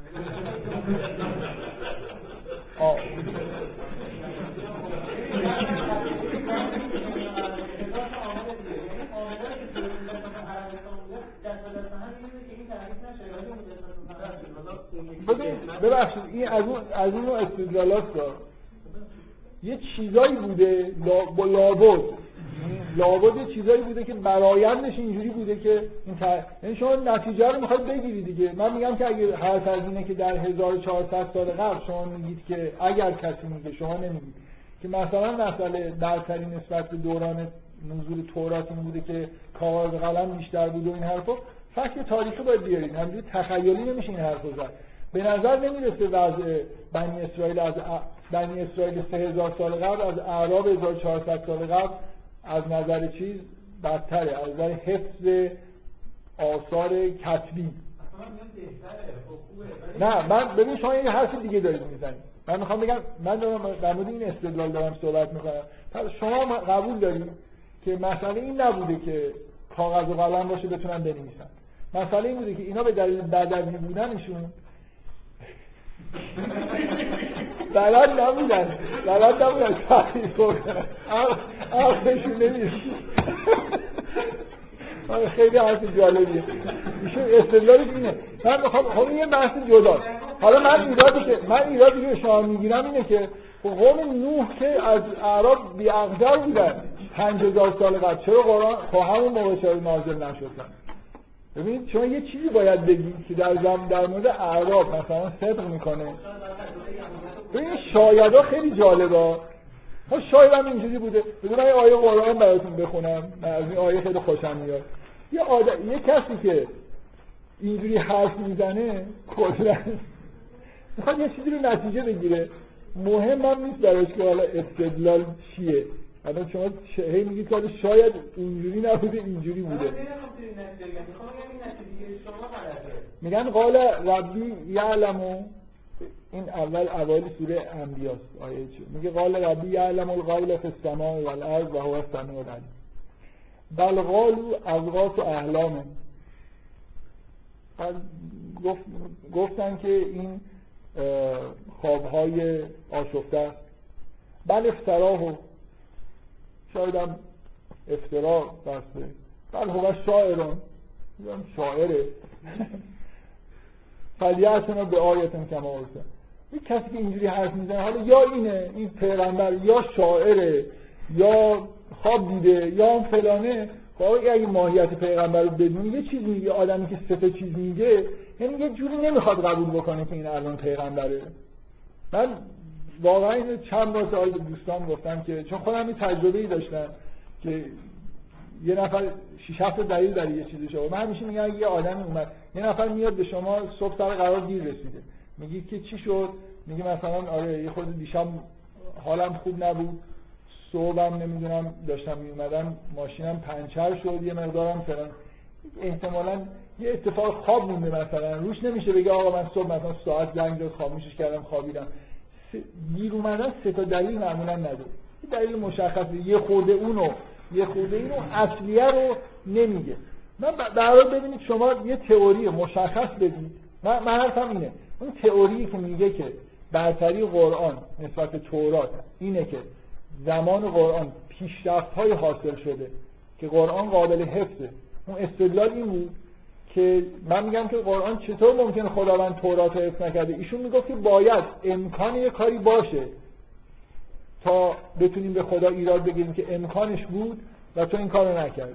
مثل اینکه من بگم آره خدا می‌تونه یه سنگی درست بکنه که نتونه بلند کنه. خب اصلا این موجود ممکن نیست. خدا نمی‌تونه یه مربع مثلا مثلث درست کنه. این اشکال از خدا نیست. اشکال از این مربع مثلثه که اصلا یه همچین چیزی برای خودش حد الفاظ وجود داره. استدلال ایشون این بود که چون در زمان تورات امکانش وجود نداشته بنابراین منتفی این بحث که چطور خدا حرف زده و گذاشته که از بین بره. دقت می‌کنید؟ من دارم بر این استدلال حرف می‌زنم. میگم اصلا فکت های تاریخی شاید حتی به نفع این باشه که زمان 3000 سال قبل در مصر امکان نگهداری یه نوشته بیشتر از 1400 سال قبل بوده. از لحاظ فنی. اون کسی که این ایراد. حرف میزن منظورش این بود شما چیز دیگه ای دارید میگید میگید که شاید دلیل مثلا اینه که اونا در یه مثلا من خودم قبلا توی یکی از سخنرانیام که ضبط شده این حرف رو زدم که اگه قرآن در یونان نازل می‌شد یا اصلا دین اسلام اونجا نازل می‌شد اونا اصلا اینقدر توی یه ایده های برای خودشون نظر فلسفی و اینا داشتن که این دین به نظرشون جالب نمی‌رسید در حال من دارم این استدلال خاص رو رد می‌کنم. در مورد امکان حفظ نوشتجات که در اعراب 1400 سال شما این چیز دیگه ای گفتید که اونم به نظر من ایراد داره. مشکل در اینه که اعراب عقلشون نمی‌رسیده تحریف بکنن و این حرفا.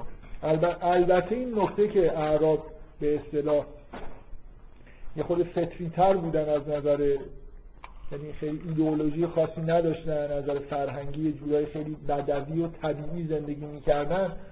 نکته اصلی نیست ولی نکته نکته هست به اینجا. یعنی اعراب نسبت یونان برای پذیرش قرآن فکر می‌کنن وضعشون بهتر بوده به دلیل همین حالت طبیعی زندگیشون. یعنی یونانی ها اگه قرار بود بهشون وحی بشه لابد انتظار داشتن کتابی مثل ارسطو مثلا به دستشون برسه. حالا بگذاریم من در مورد یونان هم حرف نزنیم.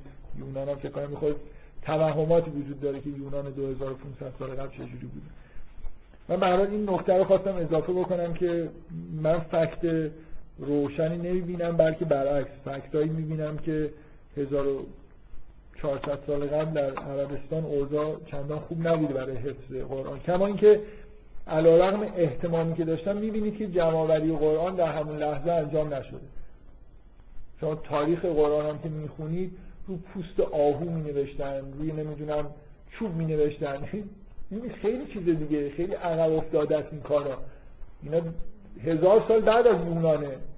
هزار سال بعد از مثلا افلاطون و ایناست. اونا کتاب می نوشتن اینا حالا تو بیابان دارن به زور روی نمی‌دونم پوست آهو یکی نمی‌دونم انواع و اقسام چیز وجود داره که میگن قرآن اول روش نوشتن. تا بعدا خلاصه قرآن عثمان که در زمان عثمان که جمع شد مثلا منظمش کردن تبدیل به نسخه های واقعی کتاب شد. من یه چیزایی که می‌خوام بگم و اصلا کلا بذارم کنار. این بحث در مورد شریعت رو شروع کنم.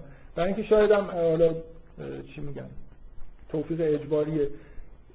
دو, جلسه مثلا پشت هم, هم بیام شریعت بگم شاید همه حوصله نکنم به این قسمت هایی که مونده رو الان بذارم برای اول جلسه بعد یه چیزایی که می‌خواستم بگم. حالا الان شریعت بگم مثلا نصف دوم جلسه بعدم شریعت بگم شاید یه جلسه دیگه هم ادامه دارم. یه سری جزئیات می‌خوام بگم یه قسمتایی از تو همین متن کتاب قسمت احکامش رو می‌خوام براتون بخونم. بذارید اول در مورد این که از این, این کتاب ترتیبی برای بیان شریعت داره که از تولد شروع می‌کنه. به اصطلاح احکام مربوط به کودک و بعدا دوران نوجوانی جوانی. این یه فصلیه توی این کتاب. بعد یه فصلی درباره رفتار جنسی ازدواج و پیری داره. دو, دو فصل داره بر اساس اینکه روی سن آدما که موقع تولد چه آینهایی انجام میشه برای کودکی که تازه متولد شده آینهای خاصی دارن یهودی ها بعد همینطور مثلا بالغ شدن احکام شریعت رو تعلیم دادن و اجرا کردن و ازدواج و تا پیری یه دو تا فصل داره که به این ترتیب یه سری احکام گفته.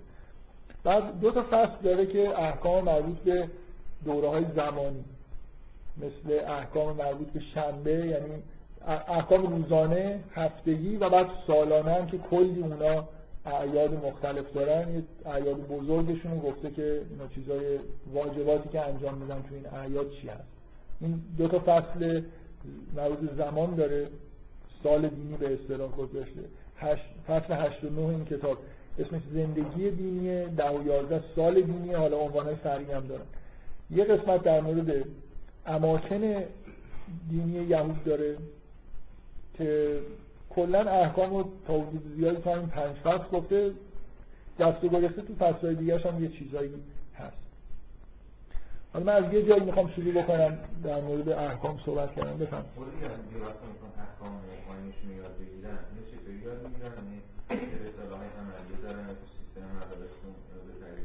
یعنی به شدت توی خانواده یاد می‌گیرن. یعنی چون خانواده یهودی عمل می‌کنن به احکام خودشون توی خانواده یاد می‌گیرن. به جای گفتی من یه, یه چیزی براتون بخونید کتاب توی اینترنت فکر نمی کنم پیدا بشه. یه کتابیه به اسم چرا من یهودی هستم. البته شما ها ممکنه پیدا کنید. من چون کپی رایت رعایت می‌کنم. اگه پیدا کردید به منم بگید. من به زحمت یه قسمت هایشو یه, یه کتابی داره به اسلام راسل تحت عنوان چرا مسیحی نیستم. یه آدمی یهودی هم یه کتابی نوشته به اسم چرا یهودی هستم که یه جورایی چیزه. اد... ادموند فلیک بله. یه اهل سنت هم یه همچین کتابی نوشته چرا شیعه شدم. حالا بگذاریم. من از چیز خوشم میاد این فصل اولش. به دلیل اینکه خیلی صمیمانه فکر می‌کنم احساس خودش رو از دوران کودکی خودش داره توصیف می‌کنه. این سوالی که شما کردید که چجوری یاد می‌گیرن سعی می‌کنه توی این فصل اول توضیح بده که وقتی که بچه بوده از این چیزهایی که می‌دیده اصلا احساس این که داره به یه شریعت خاصی عمل میشه نمی‌کرده. اصلا زندگی همینه دیگه. این کارا رو نباید کرد این کارا رو باید کرد. اولش خیلی قشنگ نوشته. توصیف این که چه چیزایی می‌دیده تو خونش. مثلا میگه که یه صحنه خیلی نرمال و طبیعی بود. خب صبح که پا میشیم پدر خودمون رو ببینیم که یه شال سفیدی مثلا انداخته هم که حتما هم راه های سیاه باید داشته باشه. یه چیزی مثل هدبند بسته یه چیزی چرمی به بازوی چپ خودش چیزی بسته و داره مثلا دعا می‌خونه. این مثلا صحنه اول صبح یه خونه مسیحیه که یه خونه یهودیه که حتما به حال عبادت صبحگاهی خودشون به این شکل انجام میدن که تمام عبادت های یهودی مثل همون چیزی که همراه با یه جور لباس های خاص علائم خاصه و همراه با یه چیزایی که یا مثلا غذا خوردن. میگه اصلا این که قبل از غذا و بعد از غذا حتما باید یه آینی شکرگزاری انجام بدیم و یه دعاهایی بخونیم. و برای من به عنوان یه بچه‌ای که داشتم زندگی می‌کردم این مثل همون غذا خوردن جز نیازهای مثلا روزمره بود دیگه. مثلا مگه میشه آدم بدونی که این کارا رو بکنه غذا بخوره؟ اینم جز جز مثل اینکه شما بگید که قاشق و چنگال و بشقاب و اینا مثلا جز غذا خوردنه اینم جز غذا خوردن دیگه حتما وقتی هیچ وقت ترک نشه همیشه اول و آخر غذا یه آینی به جا بیارن. خب طبعا این به عنوان یه چیز در واقع یه چیز طبیعی به نظر می‌رسه.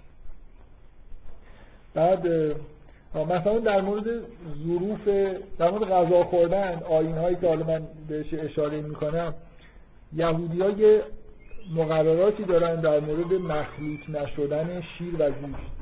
جز آین های سخت چیزشونه غذا خوردنشونه. حالا بغیر از اون حلال و حراما که حالا یه چند تا نکته هم الان شاید بهتون بگم حلال و حرام های پیچیده ای دارن. حتی توی تورات هم که حالا مختصر خیلی این مسائل بعدا در کتب فقهی به اصطلاح شرح و بحث داده شده در اینکه چی قابل خوردن قابل خوردن که پیچیدگی هایی داره. ولی یکی از چیزهایی که رعایت کردن سخته قاطی نشدن شیر و گوشت که توی تورات یه آیه هست که نمیگه که شیر و گوشت به این شکلی که اینا رعایت می‌کنن قاطی نشه ولی برای در سنت یهودی این به وجود اومده. ببین جدی بودن این مسئله که شما حق ندارید که وقتی گوشت می‌خورید شیر هم باش بخورید نه اینکه با هم دیگه قاطی بکنید و بخورید.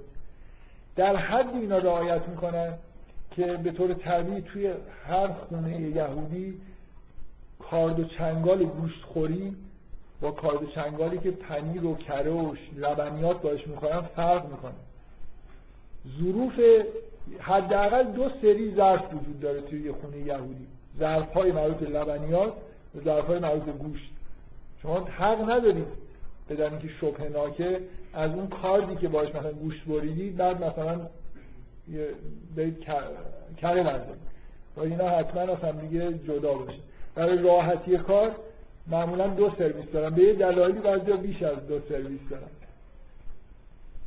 اینجا توضیح میده که اصلا این جزء بدیهیاتی خب اصلا با این کاردی که برای گوشت بریدن که معلوم کره نباید مثلا پنیر نباید بخورم یه چیزی بود از اصلا جزء اصلا اون کارد ببینید وقتی که جدا هست اون شکلش فرق می‌کنه.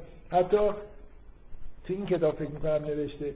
اونایی که خیلی حساسیت دارن نسبت به این احکام که اصولا اینا جزء احکامی که همه رعایت می‌کنن ظرفای اگه ظرفای یه شکل باشه ظرفای لبنیات خوریشون رو علامت می‌زنن روش بنویسن که ما لبنیات یه بار اشتباه نشه یه کسی بره تو میشورن ولی با تو شستش هم محض احتیاط دوباره مثلا چیزی گوشت خوردن دیگه لبنیات نمی‌خورن. می‌خوام مطمئن بشن که این تفکیک لبنیات و گوشت رو به خوبی دارن انجام میدن.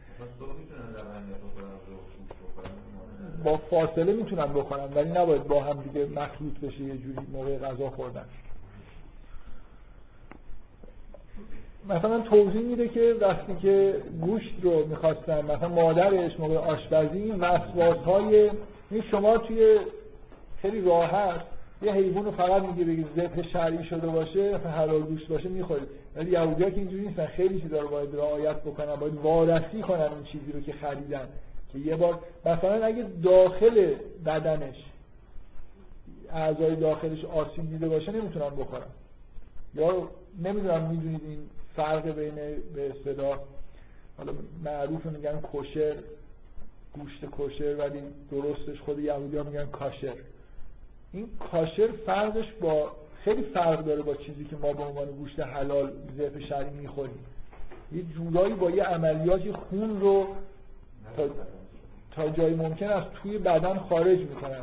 عملیات داره این کار. یعنی این شکلی نیست که خیلی راحت باشه. یه مدت می‌ذارن مثلا راه های مختلف وجود داره که چجوری خون رو بکشن بیرون که مطمئن باشن خون توی بدن حیوان نمونه. یا مثلا اینکه بعضی از غذاها رو نمیشه خورد. اینکه می‌گفت برای من این چیز بود یعنی اینا خوردنی نیست. شکلی نیست که چیزی میشه خورد حالا ما نمی‌خوریم. اینا اصلا این خوردنی نیست. مثلا فلان غذا که مردم می‌خورن اینا یه منظوری دارم میگه اینکه شنبه نمیشه تراموا سوار شد. خب شنبه ها که نمیشه تراموا سوار شد دیگه اصلا این چیز واضحیه. اگه کسی شنبه تراموا وقتی یه گروه های با هم دیگه زندگی می‌کنن ما دیگه اینا خیلی چیزای جا افتاده ای بود. میگم یه چیزی جالبی نوشته در مورد روشنگری خب سعی کرده قشنگ بنویسه واقعیتش این نیست که به هر از یه سنی طرف احساس یه تفاوتایی می‌کنه. دیگران دارن تراموا سوار میشن ما چرا سوار نمیشیم؟ خب یه روزی از پدر مادرش که ما برای چی این کارا رو نمی کنیم یه چیز قشنگ اینجا نوشته میگه که میگه روشن کردن یه شم در روز شنبه به اندازه منفجر کردن خورشید کار غیر ممکنی به نظر می‌رسید. شنبه آدم بره شم روشن کنه. بعد شنبه ها که نمیشه. یه غیر ممکنه اصلا شما روشن نمیشن. شنبه شاید به بچه های هم چیزایی هم بگن. روز شنبه شما روشن نمیشن. ما روشن نمیشن توصیف می‌کنه اینکه مثلا قوانین اخلاقی اینکه چقدر حساسیت وجود داشت نسبت به اینکه تنبلی نباید کسی بکنه نباید مثلا پرخوری. اینا هم گناه های کبیر است توی آین یهودی تنبلی کردن پرخوری کردن حرفی زشت زدن. میگه من یه بار ندیدم که پدر و مادرم با روی کوچیکترین حرفی رد و بدل بکنن که حالت اهانت اینا داشته باشه همیشه با هم خیلی. یا مثلا صدقه دادن میگه اینکه یه جزء بدیهیات بود که ما به طور مداوم یه پولایی رو به عنوان کمکی به دیگران داریم میدیم. یه چیزی که اینجا اشاره می‌کنه میگه این احساس دائم وقتی که این زندگی این شکلی رو انجام می‌دادیم احساس حضور دائم خداوند اینکه همه این کارا رو داریم می‌کنیم برای اینکه خداوند به ما گفته که این کارا رو اینجوری باید زندگی بکنیم. میگه در... میگه درسته هیچ وقت صراحتا به زبان نمی آوردیم در, در مورد خدا حرف نمی‌زدیم. ولی همیشه یه حسی از حضور خداوند رو تجربه می‌کردیم که در اینکه تمام مثلا رفتارهایی که تو زندگیمون داریم در واقع اینجوریه که خاص خداست. من نکته ای که می‌خوام بگم اینه که این حالت غیر, غیر عادی بودن زندگی یهودی مخصوصا اینکه کشور ندارن همیشه در اقلیت جای زندگی می‌کردن یه احساس این شکلی بهشون میده دیگه. دائما انگار بهشون داره تذکر داده میشه که اینجوری دارن زندگی می‌کنن این کارا رو می‌کنن این کارا رو نمی‌کنن برای اینکه خدا ازشون خواسته. و این داره سعی می‌کنه توصیف بکنه که این فضای عجیب و غیر عادی زندگی یهودی همچین احساسی رو در واقع به ما میدن من این کتاب بد نیست برای آشنا شدن با خاص. این داره نهایتا سعی می‌کنه که یه جور احساسی توضیح بده که احساسش نسبت به یهودی بودن چیه. کتاب رو خطاب به نوه خودش نوشته که در زمان نگارش کتاب مثلا خیلی کوچیکه به امید اینکه یه روزی اون بزرگ بشه و بخونه و میترسه که یهودیت رو مثلا کنار بذاره و داره سعی می‌کنه یه جوری بهش توصیه بکنه که اونم یهودی باشه. داره توضیح میده که من چرا یهودی باقی موندم. مثلا زیبایی هایی که توی دین یهود هست و توضیح میده این حرفا. نه کتاب بدی نیست. من تو اینترنت پیدا نکردم. اگه پیدا می‌کردم البته دانلود نمی‌کردم. الان الان به عنوان مسلمان فکر کنم این حرف زدم برای یادن نیستش. من یه جوری توی کتابایی که گوگل آنلاین مثلا می‌ذاره یه قسمت هایشو یه قسمت هایشو خوندم که من جالب بود. خب بذارید من یه چند تا احکام بهتون بگم هیچ کم کم بعدا آمادگی پیدا بکنید. در ضمن نگرانه تو جلسه اولی تبلیغاتی شد که یهودی شدن خیلی سخت من راه های ساده هم بهتون می‌تونم نشون چی؟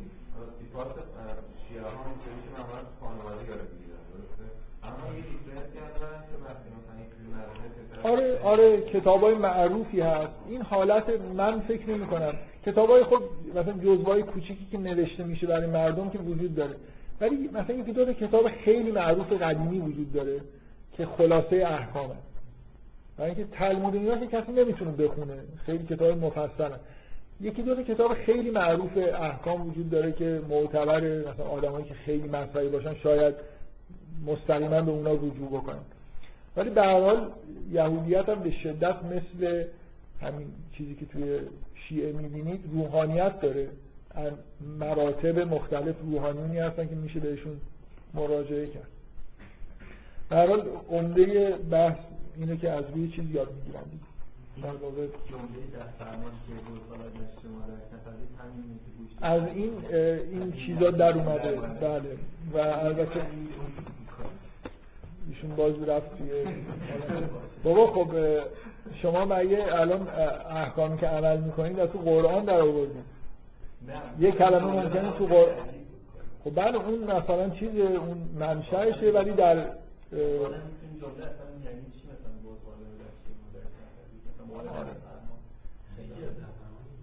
به هر حال در, به هر حال در سنت یهودیا این تبدیل شده به جدا کردن شیر و گوشت هستن و مثل احادیث دیگه شما سنتشون اینه حالا کتابشون چیز دیگه ای نوشته.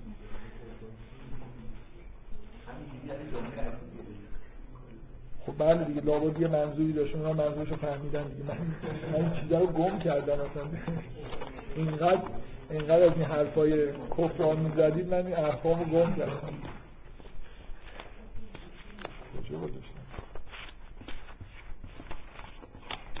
از حفظ بگم هم بگم. از حفظ بگم ممکن خراب بذارید وقت کمه. یه از اون قسمت زندگی دینی قسمت ببخشید سال دینی قسمت روز و هفتهش رو خورده بهتون بگم. و یه قسمت هایی که مربوط به آین شنبه هست و براتون بخونم جلسه رو تموم بکنم.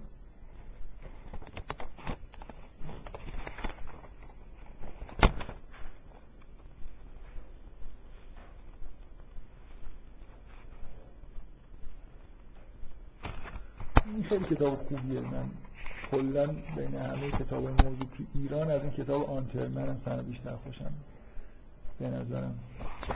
خیلی اون خیلی چیز نوشته کتاب اپستاین خیلی حالت جانبدارانه داره برای یهودی ارتودکسه ولی این کتابه به عنوان کتابی که چیزی یاد می‌گیری توش که یهودی چی می‌کنن چی نمی‌کنن خیلی کتاب مختصر مفیدیه. تو با فضای مثلا زندگی یهودی هم سعی کرده شما رو آشنا بکنه. خب روز بذار در مورد وظایف روزانه مهمترین وظیفه روزانه یهودی ها نماز خوندن مثل مسلمان. که برخلاف مسلمان ها که پنج وعده نماز می‌خونن یهودی ها سه وعده نماز می‌خونن مثل شیعیان این یکی از دلایل نسبت دادن شیعیان به یهودی خب بعد این یکیش همینه که شیعیان سه وعده نماز می‌خونن. دیگه از کجا سه وعده شده؟ خب یهودیان سه وعده میخوندن مسلمان ها پنج وعده می‌خونن بنابراین نتیجه میشه که شیعیان یهودی هست و تحت تقیه میگن که ما چیزیم به مسلمان هستیم. در حال یه نماز صبح می‌خونن یه نماز عصر می‌خونن. اینا اینکه زمانش چیه هم میگن راحتی نیست. صبح و مثلا از هر وقت خوندید. این هم مثل همین نمازهای مسلمان ها یه چیزایی داره محدودیت هایی داره که باید رعایت بشه. نماز عصر می‌خونن و به اصطلاح نماز شام می‌خونن. نماز صبح اسمش از شهرید که از واژه سحر میاد و نماز عصرشون میهاست و نماز شامشون عربید. این کتاب تمام یه کار خیلی خوبی که کرده اینه که تمام عبارت رو ابریشو می نویسه و شما همینجوری که می‌خونید دیگه اینقدر واژه ها براتون تکرار میشه کتاب که تمام میشه 200 مثلا کلمه عبری یاد گرفتید که مثلا خیلی اوریجینال توضیح هم داده که چرا این کاری کرده. اول به نظر کار عجیب و غریبی میاد ولی بعدا آدم مثلا عادت می‌کنه جالب هم میشه. این که شما چرا این سه تا وقت نماز می‌خونن و اینا؟ نماز خوندنشون رو به قبله خودشون وای میستن رو به اورشلیم؟ یعنی شباهت های منتها مثل نماز مسلمان ها رکوع و سجود و این حرفا نداره ایستاده برگزار میشه و شبیه در واقع قیام نماز مسلمان ها خب یه مقدار طولانی تر یه سری ادعیه و چیزایی که حالت با ستایش خدا مثلا شروع میشه یه بندهایی رو به صورت ستایش می‌کنن یه سری دعاها می‌خونن و نهایتا یه دعای مخصوصی هم برای بازگشت به عرض مقدس هم می‌خونن در هر نماز روزانه خودشون من دارم تاکید می‌کنم برای خاطر اینکه فکر می‌کنم بعضیا نمی‌فهمن که یه چیزی در مورد اورشلیم مذهبی های یهودی در سراسر تاریخ هر جا که بودن به دیوار سمت اورشلیم اصلا یه چیزی میگن. و اونجا معمولا یه نمادی نصب می‌کنن و جز احکام دین یهوده که یهودی نباید حتما باید یه گوشه ای از دیوارهای خونه رو اگه مثلا خونه رو رنگ زده یا کاغذ دیواری کرده حتما باید یه قطعه ای رو رنگ نزنه و خراب باقی بذاره به یاد خرابی معبد. این که تو هر خونه یهودی شما برید جلو احکام دینشونه که باید همیشه جلو چشمشون باشه که ما معبد داشتیم جای ما اونجاست و اون شبیه مثلا قبله ماست و اون خراب شده و ازادارن یهودی ها برای در واقع به عنوان آین ازاداری همه همشون یه قسمتی از خونه رو خراب نگه میدارن. حالا که معبد خراب شده من اصلا چجوری دارم توی خونه سالم درست حسابی زندگی می‌کنم؟ درستش اینه دارم در اصلا خونه نداشته باشم. حالا که دارم لاقل به یادش باید مثلا یه قطعه ای از خونه خودم خراب نگه دارم که فراموش نکنم که یه همچین فاجعه ای اتفاق افتاده. اما یه روزی باید برگردیم معبد دوباره بسازیم. که الان می‌بینید دارن سعی می‌کنن خلاص این چیزایی که هست خراب کنن معبد عرضی شده بسازن دیگه هر حال اونا یه چیزایی اونجا ساخته شده که توی شیعه و توی یعنی تحریک احساسات که خدای تحریک احساسات مسیحیان معناش احساساته. مسلمان ها و یهودی ها غیر احساسات چیزای دیگه هم دارن. نه مثلا این باشه که دارن مثلا یه چیزشون باشه که باید برن اون انتقام رو بگیرن. مسیحی ها با داره انتقام جویی و اینا که سرآمدن. یعنی حالت داغدار. ولی من فکر نمی کنم یهودی ها احساس داغ انتقام گیری داشته باشن ولی داغدارن اینجوری نیست که کی زده معبد رو خراب کرده رومی ها خراب کردن. مثلا اونا مثلا مسیحی هم نبودن وقتی که داشتن خراب می‌کردن از کی می‌خوان انتقام بگیرن؟ مسئله این نیست براشون ولی مسئلهشون مسئله زندگیشونه. اینکه هر جا دارن زندگی می‌کنن باید به یاد اورشلیم به یاد یعنی واقعا شاید بتونم بگم توی زندگی یهودی اورشلیم نقش بیشتری داره از قبله تو زندگی مسلمان از مکه. درسته که شهر مقدس مسلمان است ولی این حال به غیر از اینکه در موقع چون واقعا مسلمان خیلی ها موقع دارن نماز می‌خونن اونقدر هم احساس اینکه دارن رو به مکه وای میستن شاید نکنن. این منظورم چیه؟ اینکه رو به قبله وایستادن یعنی رو به اون خونه وایستادن. همه خلاصه احساسی دارن ولی نه اینکه مثلا روزانه اینو به خودشون تذکر میدن در حال برای یهودی ها یه نکته خیلی خاصی. نماز رو مثل مسلمان ها رو به قبله خودشون وای میستن ایستاده در واقع ستایش می‌کنن دعا می‌کنن و کاری هم هست که عین مسلمان ها ترجیحاً جماعت انجام میدن ولی اگه بخوانم می‌تونن فرادا توی خونه خودشون نماز بخونن. اینکه تمام مجامع یهودی حتما کنیسه دارن. مثل مسجد برای مسلمان هست دیگه. یعنی رجوع به کنیسه به طور روزانه مثلا در سه وعده باید قابل انجام باشه. بفهم. خب قبل از مستقیم اه، به طرف همون در واقع نیت نگاه کردن به همون معبد یهودی بوده. در نگاه به اورشلیم بوده بله دیگه. اول مسلمان ها به سمت اورشلیم نماز میخوندن. آره. بود. خب همون معبد. منظورتون چیه؟ یعنی به سمت اورشلیم نماز خوندن؟ چرا؟ برای اینکه برای اینکه اورشلیم خانه خدا بود. از من از من من چی باید به عنوان کی باید جواب بدم؟ من جواب خودم رو دادم دیگه. اول کار درست رو می‌کردم بعد گمراه شدم. بگذاریم. معلومه چرا دیگه؟ یعنی سوره بقره موضوعش اینه که به دین جدید از یه لحظه ای داره اعلام میشه تا تا یه جایی مسئله شریعت نو نیست توی اسلام. بعدا که شریعت داره نازل میشه خب قبله هم طبعا تغییر می‌کنه بگذاریم ما این بحثا رو بذاریم. من می‌خوام فقط به عنوان حسن ختام وضوع چه نمی‌دونم راستش. آره آره یه نفر مثلا وای میشه دعاها رو با صدای بلند می‌خونه از این کارا.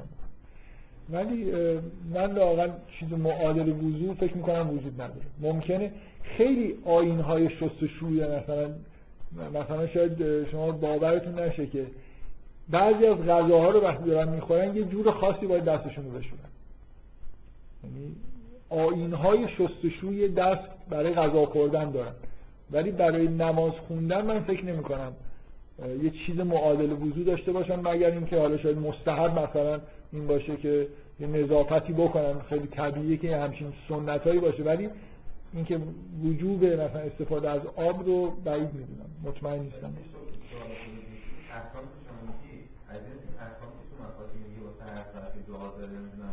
اینا احکام واجبات اینا واجبات من دارم. مینیمم مثلا یه چیزای مینیمم میگم. مثلا صد برابرش رو می‌تونید کتاب های پیدا بکنید مثلا بخونید آره، خیلی مف... چیزای مفصل داره. ولی اینا چیز دیگه برای سه بار با... یعنی آدم معتقد یهودی این سه تا نماز رو می‌خونه همونطوری که شما شما هم سه تا نماز می‌خونید. خب من می‌خوام یه دو صفحه از این کتاب بخونم برای اینکه نمیشه خیلی خلاصه کردیم. مربوط به آیین روز شنبه است. مثلا ده دقیقه رو وقت بذاریم بعد. امیدوارم وسطش خیلی چیزی نشه دیگه. یعنی بحث پیش نیاد. وارد جزئی آیین شنبه خب احتمالا شنیدید دیگه. شاید چیزی که اصلا یهودی ها رو می‌شناسن بهش اینه که روز شنبه هیچ کاری نمی‌کنن. یعنی چراغ روشن نمی‌کنن ماشین سوار نمیشن هیچ هیچ کاری نمی‌کنن. غذا حق ندارن درست کنن. غذا باید قبلا درست کنن مثلا بذارن شنبه بخورن. حق دارن غذا بخورن ولی حق ندارن غذا بپزن. شم حق ندارن روشن کنن. یعنی از ابزارها و کار که هیچی که برن بیرون دنبال کار و زندگیشون. یه جور شنبه در واقع آین دست شستن از دنیاست. یه چیزی شبیه اینکه مسلمان یه بار تو عمرشون وقتی میرن محرم میشن یه حالت این شکلی دارن. نه تو غذا خوردن اینا ولی واقعا یه حالت اینکه خیلی چیزایی که در حالت نرمال بهشون مثلا حلاله آینه نباید نگاه کنن یه سری کارا رو نباید بکنن. شن هر هفته یهودیا یه مراسم خیلی خیلی سختگیرانه ای دارن. شما این سختگیری رو توی انجیل می‌بینید که حواریون مثلا با یکی از مهمترین مشکلات مسیح ایراد می‌گرفتن حواریون در حالی که روز شنبه داشتن توی یه مزرعه می‌رفتن یه چیزی خورده بودن. و این اصلا چون همون موقع کنده بودن و خورده بودن این حساب نبود دیگه. این آین روز شنبه رو شکستن. غذا رو حق ندارید. هیچ کاری رو حق ندارید روز شنبه انجام بدید. اگه غذا قرار آماده بشه چیزی چیده بشه اینا همه باید قبل آماده شده باشه. بذارید فقط روز شنبه اونو یه جوری برای صرف کنید. ببینید اونایی که روز شنبه ماهی گیری کردن یه جورایی که تو قرآن به ازشون یاد می‌کنه اینو چقدر تخلف کردن؟ حرف اینه که مسیح بهشون میگه آیا اگه خر یه نفر میفته نمی‌دونم روز شنبه چون چاله نباید درش بیاره؟ انگار امامایی وجود داره که اگه خر یه نفر بیفته چاله باید صبح مثلا یک شنبه در بیاره یا می‌دونه شنبه در بیاره. به مسیح ایراد می‌گرفتن که بعضی از بیمارها رو معجزه کرده روز شنبه شفا داده. اینم بابا معجزه کرده شنبه. اینم مثلا کاری انجام داده روز شنبه. روز شنبه جزء بله. چرا؟ چرا دیگه؟ یه عالم بحث چون که استراج چیه دارن؟ خیلی خیلی سخت ایرانه است. شما یه جوری بگید که الان من دچار استرارم باید فلان کار بکنم.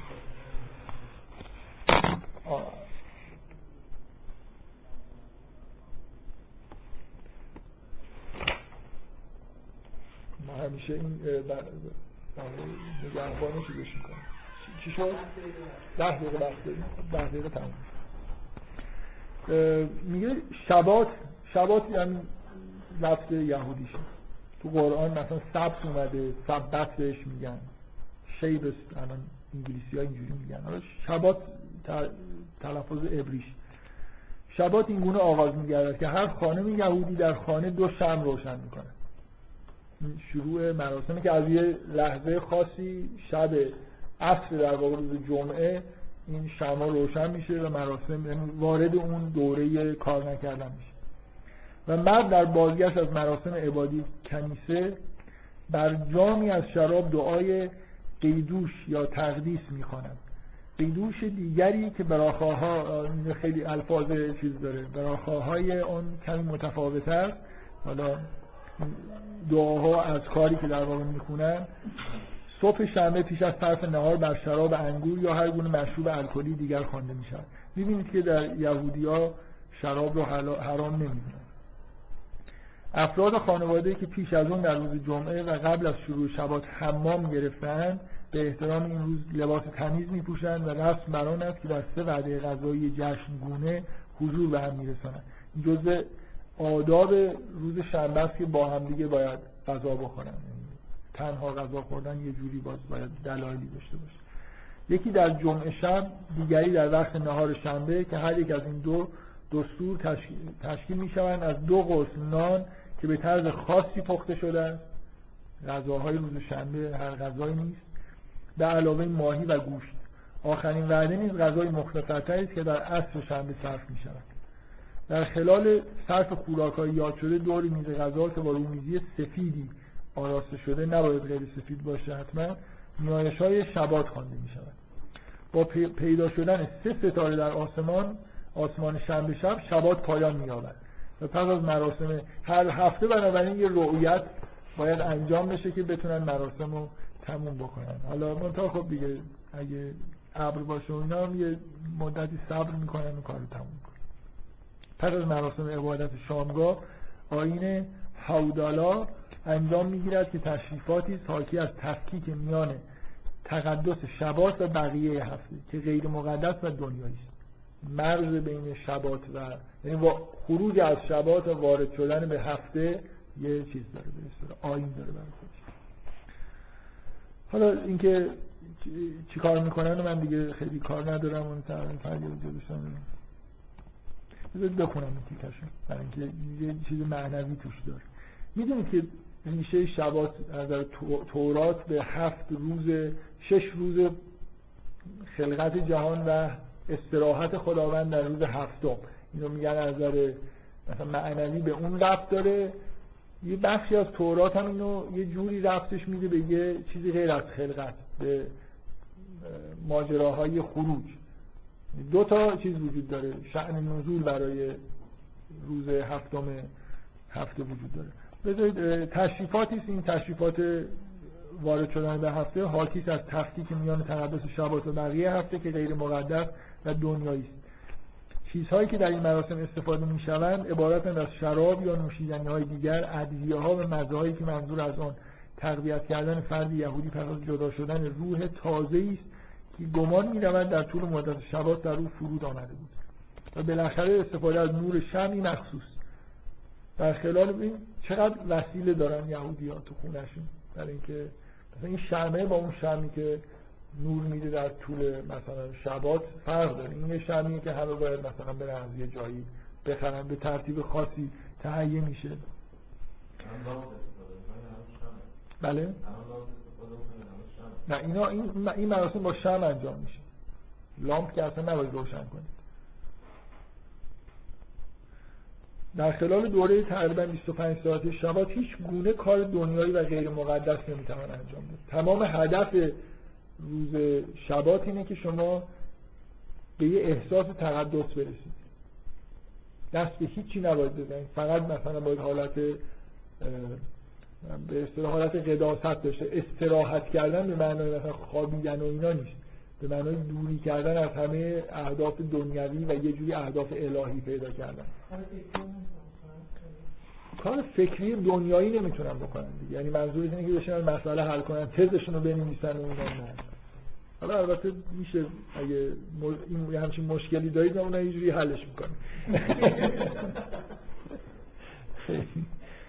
نزدیک اینه که تزش رو باید بنویسه میگه حالا موقتا میشه یه کاری حلاخا با تفصیل زیاد به برشمردن 39 مقوله اصلی از کارهای ممنوع و بسیار حلاخا کلمهش اون فقه شریعت. و بسیاری زیر مقوله های فرعی اونها پرداخته است. یهودی باید از تسلط خود در جهان طبیعت و عالم اجتماع دست کشد تا به خوبی دریابد که خالق و صاحب اختیار هر آنچه هست فقط خداست. اینا چیزای معنویش. در طول زمان ربیان از پیش خود روحانیون مقولاتی از کارهای ممنوع را اضافه کردند تا پیام استراحت شواس را بهتر برسانند. ممنوعیت روشن کردن آتش یا استفاده از اون که خاخامان خاخام ها یا حالا میگن خاخام ولی درستش خاخامه اون را به نیروی الکتریسیته نیز تعمین دادن از اهمیت خاصی برخوردار است. ماشین نمی‌تونید سوار بشین هیچ وسیله نمی‌تونید استفاده بکنید. بذارید من به جاهایی که پخت و تزی در شبات نمی‌توان داشت. غذا رو باید در جمعه آماده کرد و می‌توان اون رو روی شعله ای که معمولا روی اون با پنبه نسوز میپوشانند گذاشت و در خلال شبات از اون استفاده شود. و نمی‌تونید غذا گرم کنید روز شبات. یعنی گاز روشن کنید. اینا این همه کارا به شدت حرامه. این امر باعث پیدا شدن شماری از خوراکی های مخصوص شبات شده است. بعضیاش توی فقه نیست ولی یه چیزای خاصی می‌خورن برای اینکه مثلا مشکل گرم کردن نداشته باشن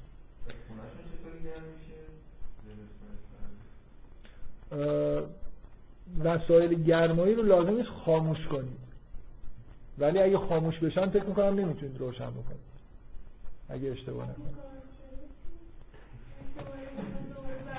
اونا حالت های استرار مشکلی نداره ولی به هر حال حالا خیلی هم از من من فقه خودمون رو زیاد بلد نیستم که به فقه یهودیان. خب من دیگه اگه چیزای جالبش رو جلسه آینده باز می‌خونم. می‌خواستم فقط یه مزنه دستتون بیاد که هفته یک روز یه همچین مراسمی انجام دادن خیلی کنم فرق می‌کنه با کارهایی که ما می‌کنیم. قراره که مسلمان انگار روز جمعه یه جورایی برایشون روز خاصی باشه. برای شما روز خاصیه دیگه تعطیلی میخوابید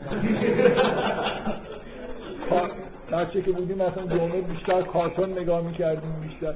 به نظر میاد از قرآن اینجور برمیاد که قرار روز جمعه یه جور خاصی باشه. مثلا نماز جمعه رفتن و این حرفا.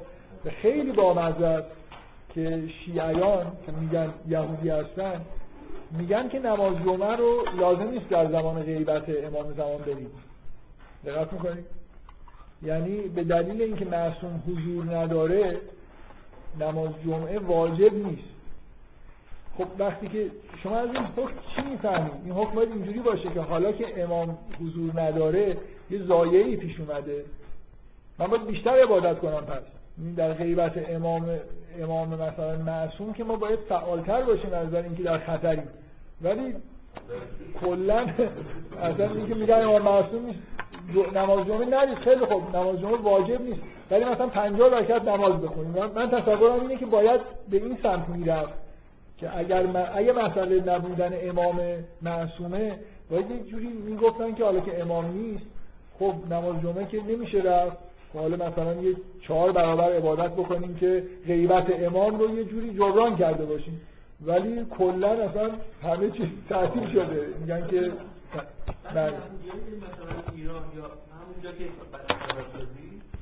خب آزاد شده اینا خب یهودی های یهودی های ایران یهودی های سرزمین های اسلامی هیچ وقت مثل سرزمین های مسیحی زندگی نکردن. از نظر شنبه. از نظر شنبه یعنی چی؟ خب. مثلا شنبه سر کار احکامش اجرا می‌کنن قطعا نمی‌کنن. قطعا سر کار نمیرن. یهودی هایی که معترضن صد درصد چی کار می‌کنن؟ میگه حالا هر کسی یه کاری می‌کنه.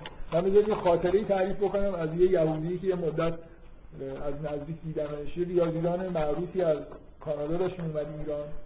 من تو جریان اون موقع دانش دکترا بودم. تو جریان دعوتش و قرار بیاد مدت ایران بمونه بودم. بعد می‌دونستیم یهودیه ولی نمی‌دونستیم اینقدر آدم معتقدیه که مثلا ارتودکسه و همه چیزی می‌خواد. کل یه آدم که می‌خواد از خارج بیاد در مسائل علمی چه مکاتباتی انجام میشه؟ این تمام ایمیلاش در مورد بود من شنبه باید چیکار کنم؟ من فلان کار نمی‌تونم بکنم.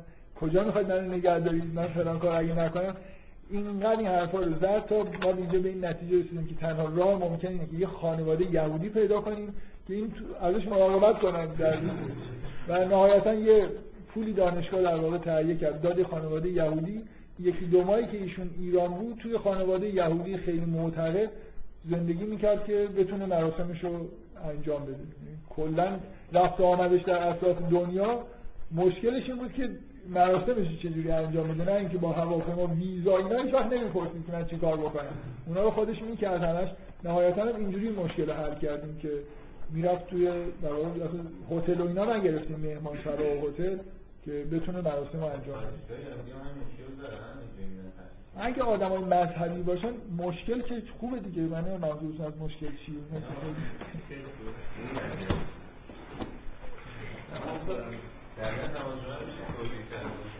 توجیه کنید معمولا منبری